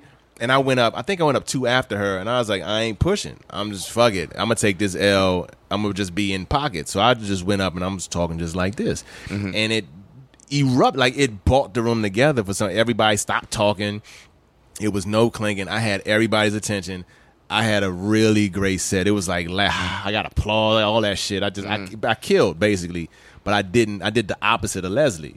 But it wasn't from watching it from Leslie. That's just was my style. Sure. So then she, I never. She came up to me like, "Fuck, man, I want to learn how to do that shit. You killed that bit." Like she was just so Yeah. on ten. I was like, I love her forever just because she was able to just point out what we both saw happen. Yeah. Right. She it wasn't that her material wasn't funny. Right. She just didn't. and This was ye This was years ago. She just didn't connect with that room. Yeah. Yeah, and this isn't her coming off stage and be like, "Well, the reason why you Nope. did it and I didn't was because it's no." She she just honest. Or also just She walking the other way because she didn't want to like. But it's like that dissecting of that type of shit. She was always is honest, so man. I feel like uh, imperative, right? Like absolutely. because we all do our. It's it's such a solo adventure the entire Yeah. career that you know. in- Hopefully you're recording your stuff or whatever. And Yeah. we dissected a lot on our on our own, but I think there's a lot of value in like the conversations I've had with people. Yeah. even just about you know the. Uh, and it helps too with people that you're coming up with like that. Like when you guys were uh, around, probably started around the same time. Yeah, Yeah, yeah, So yeah. you were I'm so, recognizing yeah. things like All that shit. like adjusting to uh, connect. Yeah, which- Leslie and I became really good friends once she got in the comedy store because we would see each other every night and just be laughing at each other and just tripping. And I remember when Chris Rock was there and he stood in the back of the room and Les- Leslie was on stage killing, and Chris Rock was like, "Wow, yeah," and just walked away. I was like, "Leslie's never gonna be broke again." there. When is. was this? I, and I never told her that because she was just like, "Man, fuck, when's this shit gonna happen?" Mm-hmm. This was a while ago, and then like everything went in place, and she went out to SNL and did what she did, and and you Chris know, Rock put her in top five. Yep, top five. Yeah, Uh, Ghostbusters, had baby. her um, uh, work on work on open for her on a few spots and Oh, stuff. And but he was like, "Oh yeah, all right." Yeah, he saw it, and then uh, I was like, "Man, she's That's set." dope. And she never knew that he saw. He was in the corner in the back, so and she was killing that motherfucker, killing it. Are there a handful of people that you'll uh, uh, stop and watch that you really? Uh, I watched. You know what's funny, man? I love um, I, I actually do. Like when I had to when I had to audition for the comedy store, it reminded me how much I loved comedy because I was like, "Fuck, let me go and do these two minutes." Mm-hmm. And you got to do it for a while, so I got Yep. to see everybody go up, and I was like, "Wow, I remember this shit, man." and I see you see like flashes of greatness in a lot of people. I I, I stopped saying somebody sucks because I just say they just haven't found it. Because like a lot of times when you're in your twenties, man, motherfucker suck. How you get that? It's like they just ain't they just ain't haven't found like their voice or their Yeah, thing. right. Because there's some comedians now who Comedy Central is blowing up, and they I don't feel like they ready. It's no, it don't mean they suck. And Mm-hmm. if you talk to them off stage, you be like, why ain't you talking about that? For me, but that's just my taste. Yeah. you know. But I but I know what the shiny act is because I do I did colleges, so Sure. I feel like a lot of the shiny acts now are being, you know, Rewarded. put out as a as a special, which is cool. But even when you talk to that artist, they even know uh, I could be doing more. Like you Right. just know it's some more shit you want to be doing. Right. But And I ain't you're mad at you for cashing in on. Sure. You know, get that audience and do what you want to do. Yeah, but- it's uh, it's. I, never get mad at the comic for Yeah. accepting a gig Right. because what do you like? What do you expect them to do? Just be like, I'm sorry, Comedy Central, Yeah. I'm not ready for your Yeah. money and your half hour special. Like, no, no one's ever gonna say Come on, that. man, take so it, yeah. so I mean, maybe let the system irritate you, but Yeah. uh, no, never be the comic. Uh, uh, speaking of specials, I really want to talk about yours. Yes, yes, yes, yes. Uh, the special's called "Good Luck, Everybody." Good luck, everybody. and it was available on owensmithisfunny.com. Yes. And the thing about this special, not only is it hilarious, Thank you. but uh, shot entirely on iPhones. yes, yes. Only iPhones. on iPhones. Not Looks fucking and incredible. it, yeah, and it looks Thanks, man. great. Yeah. It like Sounds great, which is like that was my first thing going. on. I was like, all right, well, how like did they get? But the Yeah. I mean, it's as good as any special Thank I've ever listened to. Yeah, and I love that you shot it in the fucking West Side Comedy I Theater. did, man. Which is to me one of the best comedy venues that we have out It's here. great, man. Uh, vastly underrated. yes. I don't know if you're like me that you loved intimacy uh, like that. Yeah, I mean, who doesn't man. love a big theater? But like that room is deep enough and uh, wide enough to where you can play the whole room and not feel like you're really having to turn your whole body so, So true. much. Yeah. and the laughs carry, and Yeah. uh, and then it's also just like a real. I don't know, like especially probably for your st- style, that's very conversational. Yeah, man. I was I, I was talking about something really intimate and personal to me, and I wanted to capture it in a, a intimate and personal setting. And I like those guys over there because West Side is owned by like thirty people. Yeah. I keep meeting like any every white dude with what's a beard. I'm Yeah, like, Yeah, that's hey, the on. West Side. I'm like, damn. And so no, but they're part of this group called Improv Olympic, Mm-hmm. and we used to have the same college agent, uh, Bass Schuler. I don't know if they're still with them or not. And uh, I was, oh, um, they were gracious enough. This was a purely an organic thing, man. I had something I wanted to say, and I didn't want to spend a lot of money. And um, and because in 2007, I spent a lot. I spent all the money I had basically on a comedy special. It's the most expensive demo tape on YouTube. It's called Yeah. it's called Owen Smith Anonymous. Yeah. Yeah. and um. I burnt all my money, and, and the camera guy who was supposed to get the money shot, that close up where Yeah. every punchline and every special was delivered, he Right. was he was soft focused. He was fuzzy. So all my no. jokes are delivered off my left shoulder. Oh, so I couldn't sell it anywhere.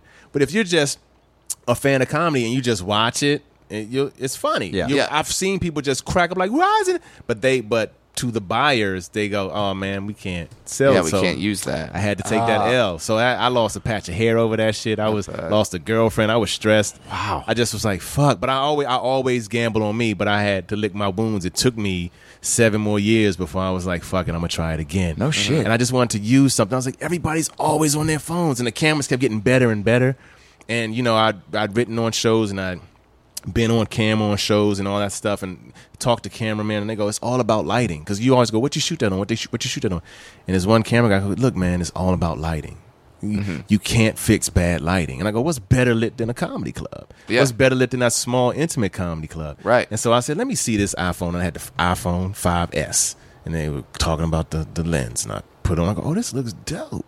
And I started doing tests and then they had lenses you could buy for it. So I bought the lenses and I was doing a little test. And I go I'm gonna shoot a special on this shit. And so, shit. and then I, I go, all right, this is what I'm gonna do. And I just got an American Express card and I bought ten iPhones and um and I had a relationship. It just it just came into place, man. So many people were like just available to help me do favors. I got to work with a DP who I love. This guy named Bill Burner. and he was excited about the idea because it was like he was like, "This is this is yeah, let's do this shit. This Mm-hmm. is different." So we set it up. It's not just like people are holding iPhones. It's not like your auntie is like, "Yeah, baby," and it's not shaking with the laughs and stuff. Yeah, yeah, We she- yeah. She's not. She's not like trying to focus on your joke, and then all, and all of a sudden she gets a text. She's like, "Oh, hold on for one second. Click, click, click, click, click, I click, know. Yeah, it's no, no, you know, like one person's playing on the iPhone, the other one's like, "Oh, ang- uh, Angry Birds is on this iPhone. I gotta do this Yeah. stuff." By the way, when you walk into an Apple store and get ten iPhones, do they give you like a Let Steve Jobs old you. turtleneck? Yo, just they to, sent like- the dude. they sent the dude out because I did it at the time. Samsung had just, I guess, uh, ripped off iPhone's, uh, you know, interface or Yeah, whatever it is. yeah, yeah. So, and they had just paid him in pennies with dump trucks, you know, because Oh, Apple yeah. sued him. Yeah. So I walked in. I go, yeah, I need to buy ten of these. And they were like, uh, "Why do you want 10?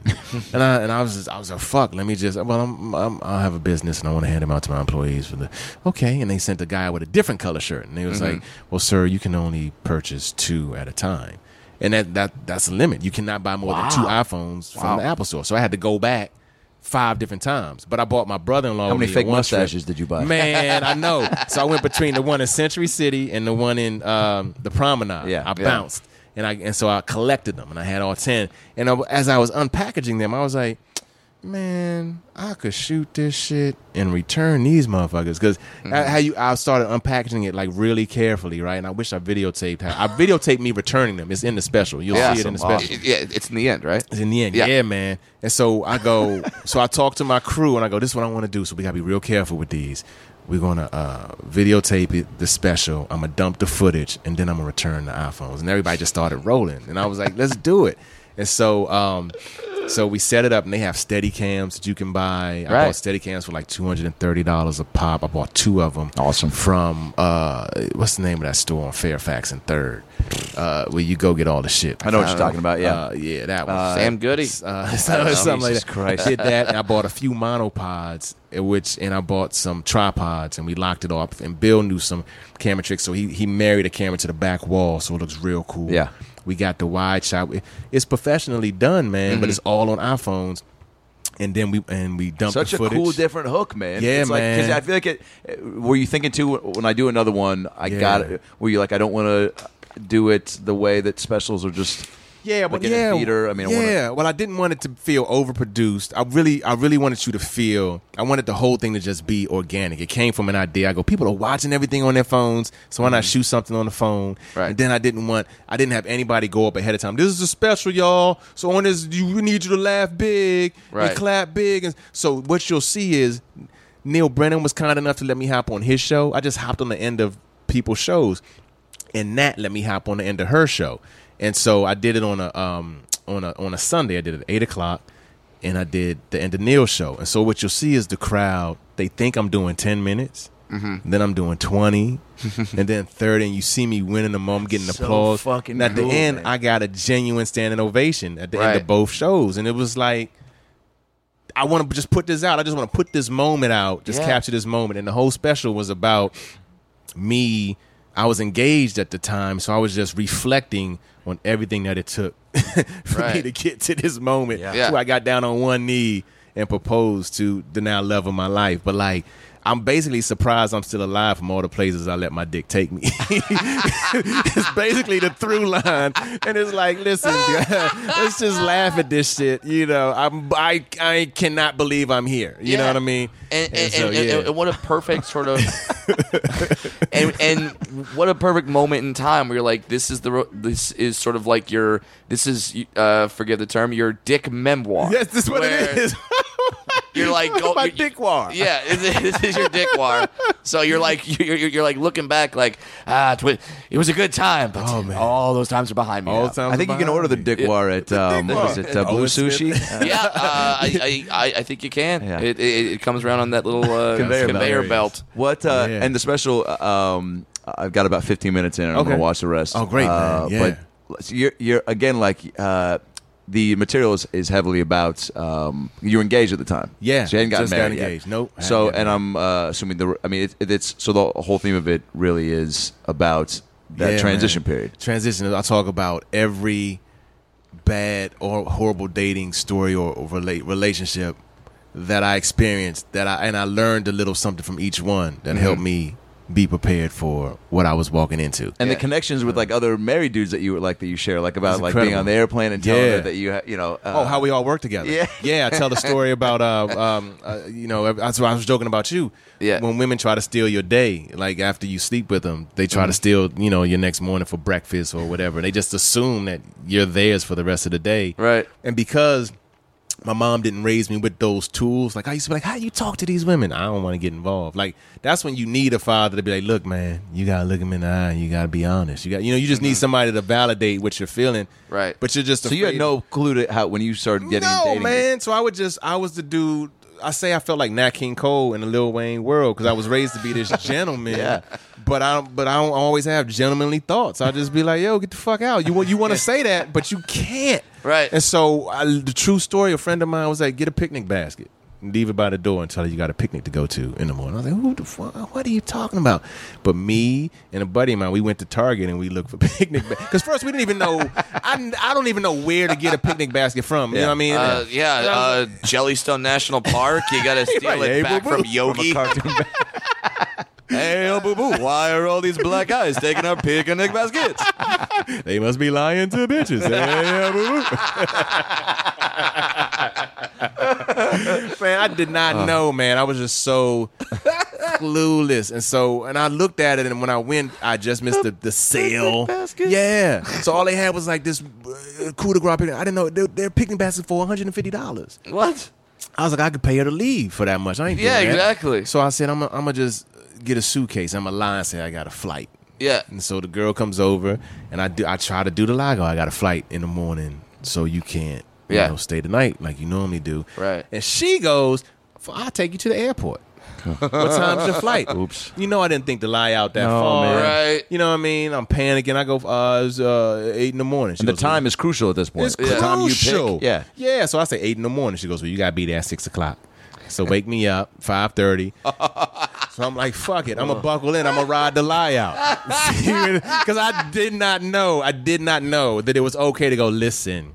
I, I did not know how to set boundaries. Yeah. So the whole moral is it's bound you learn bound listen. Right.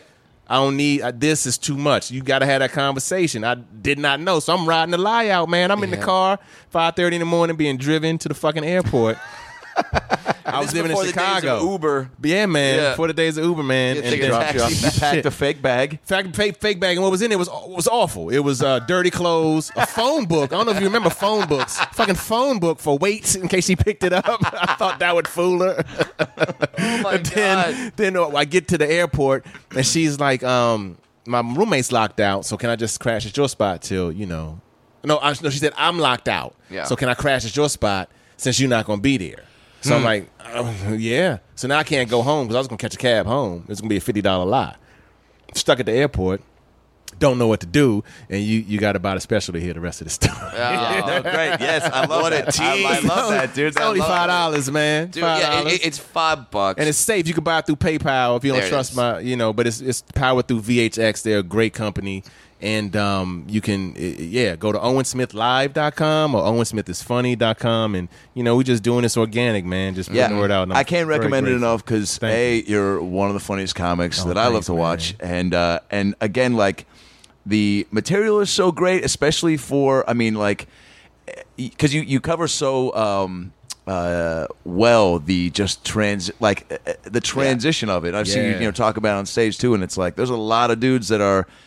I mean, even dudes that are like in their early twenties, it's still like a relatable thing because Yeah. it's happening at all different like spans Sure. of life. Oh, yeah. And then Oh, yeah, yeah. got yeah, guys could watch if you're 22, 23, you can watch this special so either you don't go into these pitfalls or like just so you're prepared. You're like, oh, Yeah. "Oh, wait, shit, that's going to happen to me?" Yeah, It's I'm going waiting. to I'll wait, I'm going to drive like a 100 miles to someone's house thinking I'm going to get laid and then, and then just going to want to Want talk. to talk? Oh man. And girls, hopefully you can laugh at yourselves after seeing Yes, the special. That's- Absolutely. That's one of the best compliments. Someone told me that that I I get a woman told me that I get women like because that's the thing when, when I do this material. You, you, I didn't want it to come out angry. It's it women you Sure. really will laugh at you. Like Yeah. you just see it through a different lens. That's Yeah. all. Exactly. Yeah, Um, That's I- perfect. I, want to talk about before we. uh, You got about 15 more minutes? Yeah, man. All right, cool. Uh, you mentioned being in the back of the comedy store Yeah. uh, and seeing Chris Rock. Um, Yeah, man. Uh, talk to Leslie. When did your? Because you were head writer on Everybody Hates Chris. Not head writer. No, Okay. no, no, no, no, no. I was. I was a punch up writer on Everybody Hates Chris Okay. and promised a, a staff writing position for season five, but there was no season five. Ah, okay. But I was very uh, fortunate. I was involved in you know when I watched the episodes, like oh that was my joke, that was my you know, and I but I learned so much. Just Mm-hmm. Was that your first writing gig out here? Yeah, man. Um, So I'm curious, okay, because you've been uh, in a shit ton of commercials, Yeah. uh, TV, but the writing stuff is what I first, I think, when I saw you, Yeah. either people told me about, you know, and I was like, and they're like, oh, this guy writes for this and this, and I was like, holy shit, because that always is, uh, writing jobs are very, uh, uh, people are very picky with who they pick to write on shows. Sure. And that's a tough world to crack. I was fortunate in that I knew very little about it. You know what I mean? Uh, you know what I mean? I was really operating from ignorance and just, and at the time I was on. My father would always, my father would always send me books. He always loved, you know, uh, he always loves reading. And before I, so Ali LeRoi, Ali LeRoi and I, we do a podcast called Alias Smith and LeRoi, where we just we have intimate conversations like this with with people in Black Hollywood. So like Debbie Allen, or we talk to uh, John Ridley, who who wrote uh, Twelve Years a Slave. Oh shit. we just Oh, have wow. those connections. We've we've we've seen them out, or we've worked with them. Like Debbie worked extensively on Everybody Hates Chris, and she directed so many episodes. Nice. she was just amazing. You should get our boy Jaleel White on there. He's been on this podcast three times. Yeah. I'll Jaleel put you in on. touch with him. Me Yeah. and- I used I gave Jaleel the business in an All Star basketball game. Really? Oh, Laugh-a-palooza. Can I tell the story real quick? Absolutely. I, I scored. I think I was MVP. I don't remember, but I got two dunks. And uh, and you know, as the story goes on, I got four dunks. and Jaleel's mad competitive, and he's so in shape. Yeah. And he was like trying, and I was in the best shape of my life at this at this time. It was Laugh-a-palooza in Atlanta at Morehouse, and um, he's checking me. He's trying to d me up. Yeah, he I'm- played with like the NBA players. Family Matters shot on the lot where Space Yeah. Jam shot. So He he, can used ball. to fucking play with the NBA stars. He can ball. So he came to the dude that was giving the most business on the other team, which was me. I'm killing it. Um, I think they beat us, but I got. I don't remember. Rodney Perry threw me an alley oop. It was it's legendary as far as a please comedian. tell me, please tell me you dunked in his face and go, oh shit, did I do that? I wish I did. I do that? I wish I dunked on him and did that. But here's here's the crazy part. We both had the same flight out. Yeah. And so Yeah. we saw each other in the lobby area, you know, waiting for the plane, and, Right. he, and he starts talking shit again because he's a shit talker. Right. And I didn't know this about Jaleel, and I was like, "Yeah, man, I gave y'all." So we talking shit. Then we get on the plane. This motherfucker walks to first class. I walked to seat Mm. 58C. I was like, uh, I lost that battle. there were Yeah. 52 seats Oh on the my plane, by the way. Right. So, Right, yeah. I'm That's a- outside the plane. then we get on. off at the same time, and he had somebody waiting for him with a sign and shit. And I had to walk. To, this is at the time when you would. Um, I had to walk to that fucking shuttle. Yeah. take Yeah. me to the lot. I was like, Lot oh, C. oh, Jaleel won, son of a bitch. yeah, he won the game of life. Yeah, but every time I see him, it's like, "What's up, man? What's Yeah, up, man?" dude. I gave him the Dude, business. yeah, in for that sure we'll game. make that happen. Oh, Yeah. yeah, absolutely. Oh wait, so the podcast is on uh, iTunes. Alias Smith and LeRoi. Okay, cool. Yeah, Alias Smith and LeRoi. And we talked to it was great conversations. Gina Prince Bythewood, who wrote and directed um, Love and Basketball. That's one of my favorite Beyond movies. Lights. Yeah, man. I got, oh, for sure listen to that one. yeah, we got access, man. And so we're having conversations with people that are just more than a soundbite. So you're just getting to Right. hear their story, and and it's doing really well. But Ali LeRoi um, was a comedian, and he he branched off into writing. He was the the showrunner of Everybody Hates Chris, and he sent me a text. He's real mysterious dude, man. Really nice dude. He was the best man in my wedding. Like we're friend. Like I love this guy, but. It, but prior to that, he was just always real mysterious, and he would he would text me. He was like, "Yo, um, no, no, no. This way, I was I was on the phone uh, booking a college gig 'cause that's how I made a living for years. And I saw an unknown number. Of course, this Batman motherfucker would have an unknown number. so I don't click over because that's never been good for me. Yeah. unknown Right. numbers is always some weird shit. So I don't. Sounds like a bill collector. Or something. Yeah, but I had that feeling like Yeah, that. yeah, yeah. Let, me see what this. So I listened to the message. Hey, this is the offices of Ali LeRoi. Uh, no, no, it was Ali. Hey, man, call me back. I want to know if you. This is what he said. I want to know if you want to come uh, act with Chris Rock in this thing I'm doing. That was the message. I go, fuck yeah. Mm-hmm. So um, I call back voicemail. Shit. And I'm hitting them up like, yo, what's up? I get an email. We found somebody. Fuck. This is for the pilot of Everybody Hates Chris. So I don't get on it. They hired Oh. Right. another guy. So uh, I secretly want the pilot to fail. I'm not on it, but it keeps getting all this press, and I go, of course, right. it's gonna be successful. Then I get a, a email from Ali like, "Yo, call this dude and see if you can, you know, come act with Chris." That was in the morning. I don't get it till 7 p.m. because I was doing colleges. I was like, oh, no, I missed it now. Yeah. I call him. He answers the phone, which he rarely does. He's like, "Yo, what's up? Yo, I got the email." He goes, "Yeah, man. Yeah, call. Yeah, call this. Call the number. It's not too late. You ain't. Nah, man. Call the dude. You good?" So he got me a job reading off-camera voiceover because it was a voiceover Yeah. show. So I was doing Chris's voice. Well, my mom said Yeah. that. I was Yeah, doing that shit. Oh, shit. And then uh, one day, like I don't know, episode five or six, he comes over to me, goes, "This scene ain't working. You got anything?" And I was like, "Do I?" and so I had like no, because I would see stuff. Like Yeah. I'm an actor too, so I would see stuff and I go, "Oh man, I would land better if she said that." Well, that line, he should say that line, or maybe this, or the scene should be about this. And I would always write notes. And the reason why I did that is my dad sent me this book called The Alchemist and and before I went on that set, I was so intimidated because I had never been on the set of a ask, single yeah. camera show on Paramount's lot.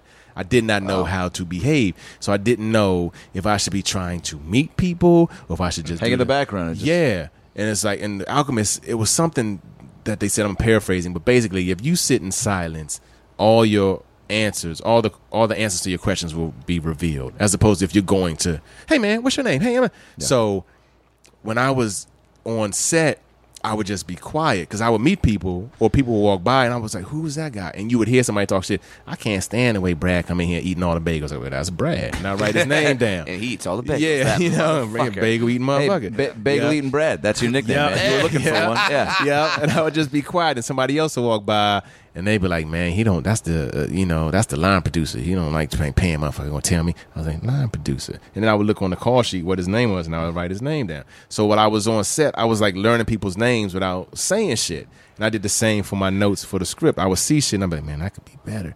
And I was learning how a script was written, and I would read the sides and read it, and just look at you know the Just for your own, like, uh, Yeah, like I was I was blown away by how simple it was. It was like going from PC to Mac. Like when you struggle, it's not like you got to learn shit. I had to unlearn shit. Yeah. Like, oh Yeah. man, just the action line just said, oh, oh, it's right there. That's how I would have said it. Mm-hmm. Oh, and they just wrote it. It was like, But again, it's having the confidence to speak up and like because you're just you're Yeah. you're you got to know your place too a little bit. But That there's was it. because there, there's the it's all about taking a risk and you're Yeah. like, do I want to speak up? And then if they go, that wasn't funny, Yeah. then that was your one shot, man. one shot. Yeah. So Ali says it was a line for Tichina, and I wish I remembered the line. I'm sorry I don't, but he goes, "Yo, you got anything?" I goes, "Yeah, man. Tisha say this." And then and he laughed like he's a mm-hmm. real honest. His his antenna for comedy is just honest. Like if it's funny, he just laughs and and he trusts that, and that's why the show is a success. That's great. He doesn't like go past that. He goes, Yeah. "Shit made me laugh." And put, he goes, "Yo, T, say this." They redo the scene. She says it. The crew laughs. Everybody Oh. laughs, and I'm like, He looks at you, huh? then Chris Rock appears out of nowhere. This is the first time I've ever he's ever been on set. Yeah. He comes out of nowhere. He goes, "Fuck that. Say this." And he gives her another line. Oh. They reset the scene. She does that. They laugh. So now I want Chris to like me. So Right. I'm thinking, I got another one. Have her say this. And Yeah. Ali laughs. Tichina, say this. Oh God! So then Whoa! You're, you're you're playing a game of can you top this? yeah, with can you Chris top Rock? this? Yes. So then she does it. They laugh louder Yeah. than you know the other two. Chris goes, mm, mm, say this. Gives her another line. They laugh, but it's eh, it wasn't it wasn't Yeah. as dope. Was it right? clearly a like here who's got a bigger dick at this point? Well, I don't know to other people because we're in Video Village, Right. And Chris isn't over by us; he's over here. He's I'm I'm, I'm, I'm holding my hand like you can see me. We're at, we're at Video Village watching the scene, and Chris is off to our right. Video Village is where the director scene and from- producers and writers sit to watch everything Yeah. that's unfolding. Yeah, all so he'll monitors fly in there. in, give Tichina a line, and fly back out to his. So he didn't really. Yeah. He said, "What's up?" But but he he stood away from us Okay. for whatever reason. Yeah. she doesn't. Uh, it was okay. I should have shut the fuck up, but I wanted him to. I was, eh, I got one more. Yeah, He's already down. We do it, This was your Mortal Kombat finish him. son. I do it. They crack up, and Chris goes, nah, "I got nothing." And I was like, "Oh shit!" like in my head, he's about to be like, "You, what's your name, kid?" What do you? That's what Yeah. I'm thinking. Here's the keys to show business. That's what my dumb gullible ass was Write my new special? Yeah, Right. yeah. And so then um, at the end, everybody's like in this receiving line, like shaking his hand. And I had to catch a flight to do a college because they were so nice. They would let me do colleges on weekends and shit. that's great. And so um, I had a red eye to catch. So I shake Chris's hand. When I shake his hand, he he elbows me in the ribs with the other hand. He goes, he goes, "What's up, nigga?" Like that. and I, am thinking in my head, Chris Rock called me nigga. Chris Rock called me That's a nigga. the name of your next And I was- special. I was so happy, man. I'm driving. I, I'm, I drive to the airport. I'm holding the hand that he shook and shit. Mm. and when you walk in an LAX, you know how they do the magazines. Yeah, And yeah. He was on the cover of every magazine. I was like, he just called me nigga. Like it's in my head. I'm on the plane. People are like, who's letting the schizophrenic on the airplane? I'm like, oh, He's holding his hand up in the air. What's he Yeah. gonna do He was hand? called the funniest man in America, like on the cover of the Dude, this is the magazine. greatest day ever. Call me nigga, and I go, I kill the college. I'm like, y'all ain't, get- y'all don't know. Chris Rock just called me nigga. like I was, kill- I was Oh, killing. dude, yeah. You know, and then you know. And that was my experience, and they, they trusted me a little more with my sensibility for, for the show because I, I totally got it. And it was just a great learning ground, man. I learned so much about the personalities of writers. I learned so much about the network, uh, you know, the creative, uh, dan- the dance between creatives and, and the studio and the network, and just The the onset experience is like you can't talk about it. the best it enough, acting school. man, It's the right? best acting training. Absolutely. You cannot get that in the acting class because it's shit happening, man. While you trying to learn your lines and deliver your lines, this motherfucker's over there, you know, you know, setting up the next shot, building the next set. People are just they ready to go, you know. Right. Yeah, I learned so much stuff. Like if you're brought on a show as a co-star or guest star, they're not gonna shoot your shit first. It ain't about you. They're gonna call you in at seven Yeah. in the morning, you but they gonna wait. have you go. You, you ain't gonna shoot your shit till they are racing against sunlight, and everybody's gonna be in a hurry. Mm-hmm. Yeah. not- you just and then, learn, and then you better be ready. you better be ready. Yeah. You better know your shit. And so I used to try to help out as many comedian friends of mine that got bought on a show because they would come in at seven, they hike, they learn their lines, Mm-hmm. they eating lunch, they starting to lose their energy, they starting to lose their confidence. Say, man, what the fuck? I was here all day because it was new to them. Yeah. Mm-hmm. So I would tell them, look, we probably not gonna fuck with you till around four or five. So just know that. We want you here because we want to know where the fuck you at. Like we would just laugh about it, and I would come run their lines with them, and they would come shine so they wouldn't get cut out the show. You know what I mean? But I had to learn that because some of my friends came on and they That would was- go, dude, that's big They of would get man. cut out the show. Yeah. yeah, I, I, yeah. I'm like, yo, if you shine, that's great. I want you to win. You know what I mean? I, I that's just I don't know how I was raised, but it's like if you win, that's good because then you going mm-hmm. it's going to help everything. Yeah. and Yeah, so I don't want to see. show, makes yeah, you, man. Makes you look good, and then, and then Yeah. hey, if the show's good, you stay employed. stay employed. But I look at comedians as family, so it's like I want to help my family Absolutely. because I know what it's like. I know what this could do for your career. You out here like, and you on and our show at the time was one of the hottest show. Like it was Yeah. like I'm on this set. Like this is what everybody's talking about because you're on a lot. You're in a bubble. You don't know what people are talking about. Right. But you go out when we first came out. The first two years, it was everywhere. They put so much Oh, money yeah. behind it, and it delivered. Mm-hmm. So this it meant shit to people. So I was like, I don't want you. And I remember how I felt when I did Def Jam, and I didn't. My Def Jam didn't air. I felt like I wasn't black enough.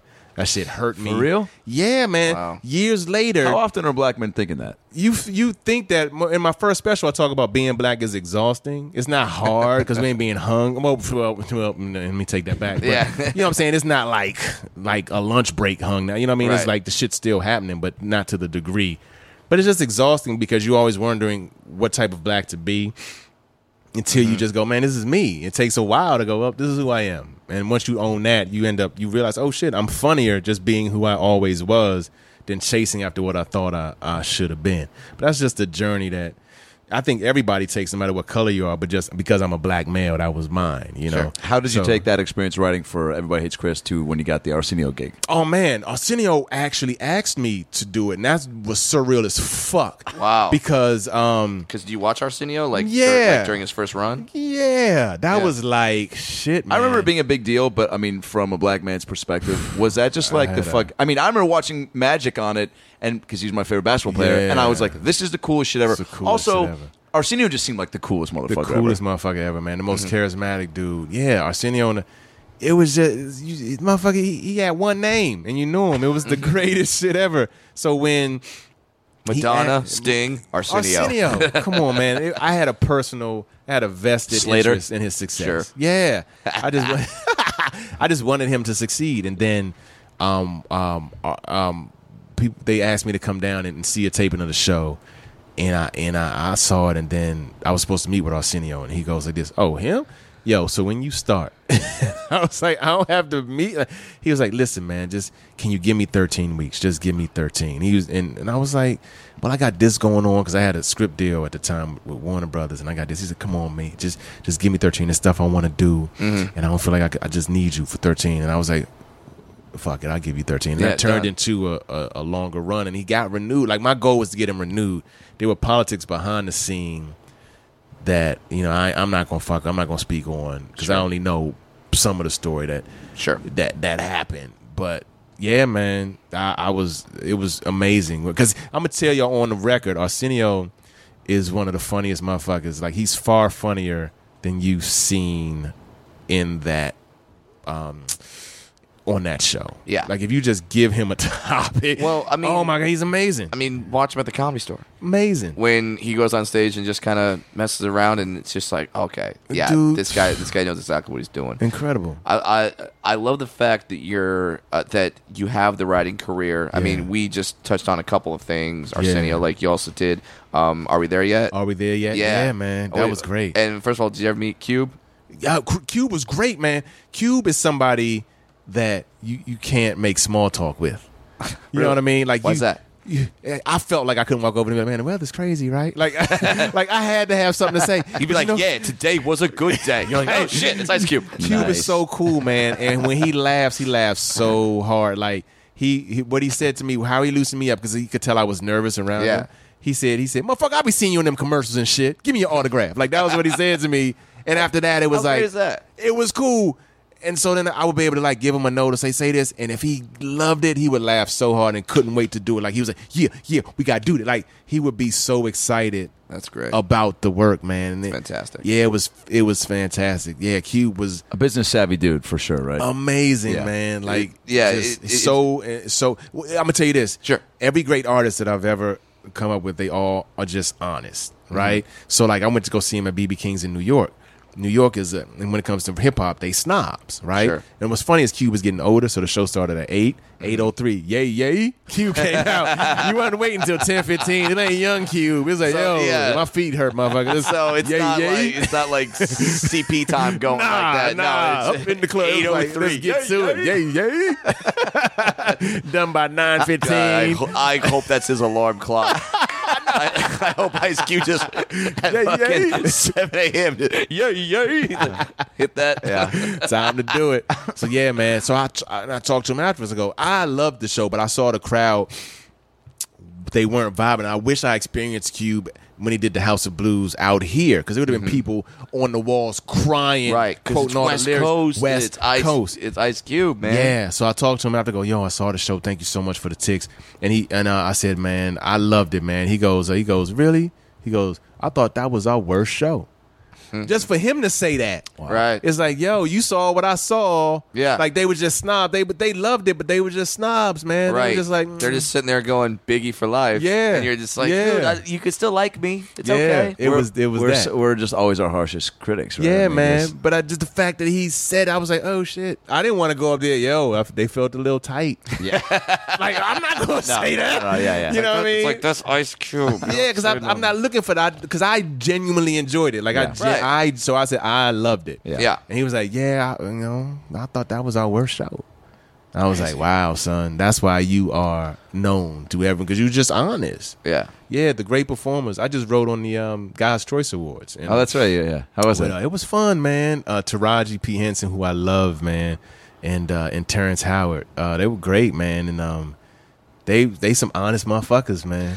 they some honest How how in with like uh, the entertainment uh, black culture are you? Like with In as far with as it? like I mean like how I mean are you uh, I don't I don't know I don't know if people in Black Hollywood are like get Owen Smith. Like I don't know if they're like that, but because I've also I'm also an actor and a comedian. Like when I when I'm around uh, other black artists, I have I think my face is recognized. Yeah. Yeah, Mhm. you know, Yeah. and, I, and I hope.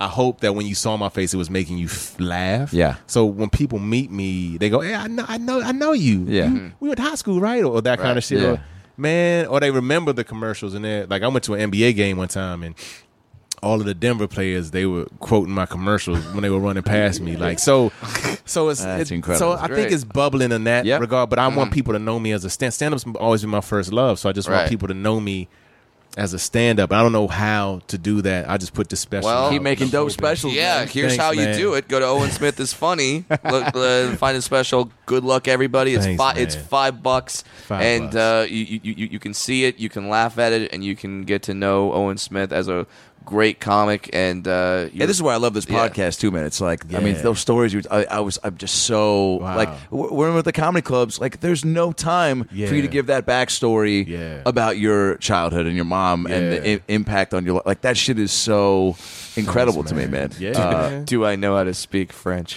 That's true. That's, true.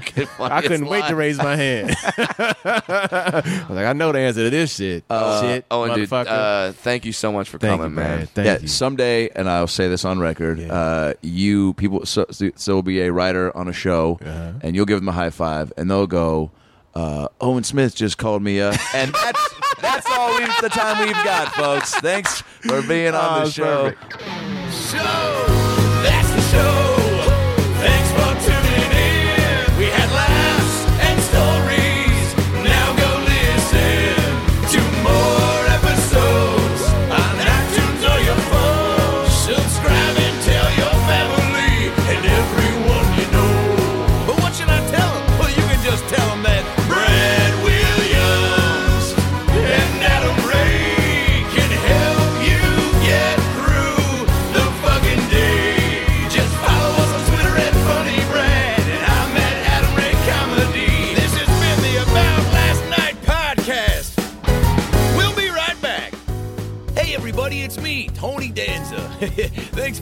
About Last Night podcast with Brad Williams and Adam Ray. Boy, they're a lot of fun, huh? Why don't you subscribe on iTunes to this fucking podcast? Give them a five star rating so this midget and this Jew can feel good about themselves for a couple minutes. Also, get on your iPhone or Android and get the podcast app. You can also listen to it on Stitcher or AboutLastNightPodcast.com, where you can hear past episodes with great guests like Lisa Kudrow, Paul Feig, Kevin Nealon, Bob Saget, Deon Cole, Chris D'Elia, Adam Devine, Michael McDonald, Jaleel White, Bud Friedman, Steve O, Harland Williams, Tom Arnold, Ron Funches, Rick Glassman, Blake Anderson, Anders Holm, Jessimae Peluso, Joey McIntyre, and many, many more. I'm Tony Danza. Thanks for listening to the About Last Night podcast. Good night. That's it, right? You got it? Sweet. Boy, it smells good in that booth, by the way. What kind of candle is that? Hanukkah willow? nice. If you like listening to comedy, try watching it on the internet. The folks behind the Sideshow Network have launched a new YouTube channel called Wait For It. It's got interviews with comedians like Reggie Watts, Todd Glass, Liza Schleichinger. Schleichinger, I've been friends with her for 10 years. One of the funniest people out there, and I still have a hard time with the last name, Liza. Our very own Owen Benjamin, that's me, takes you on a musical journey down internet rabbit holes and much more. You don't have to wait any longer. Just go to youtube.com slash wait for it comedy. There's no need to wait for it anymore because it's here and it's funny. And I love you.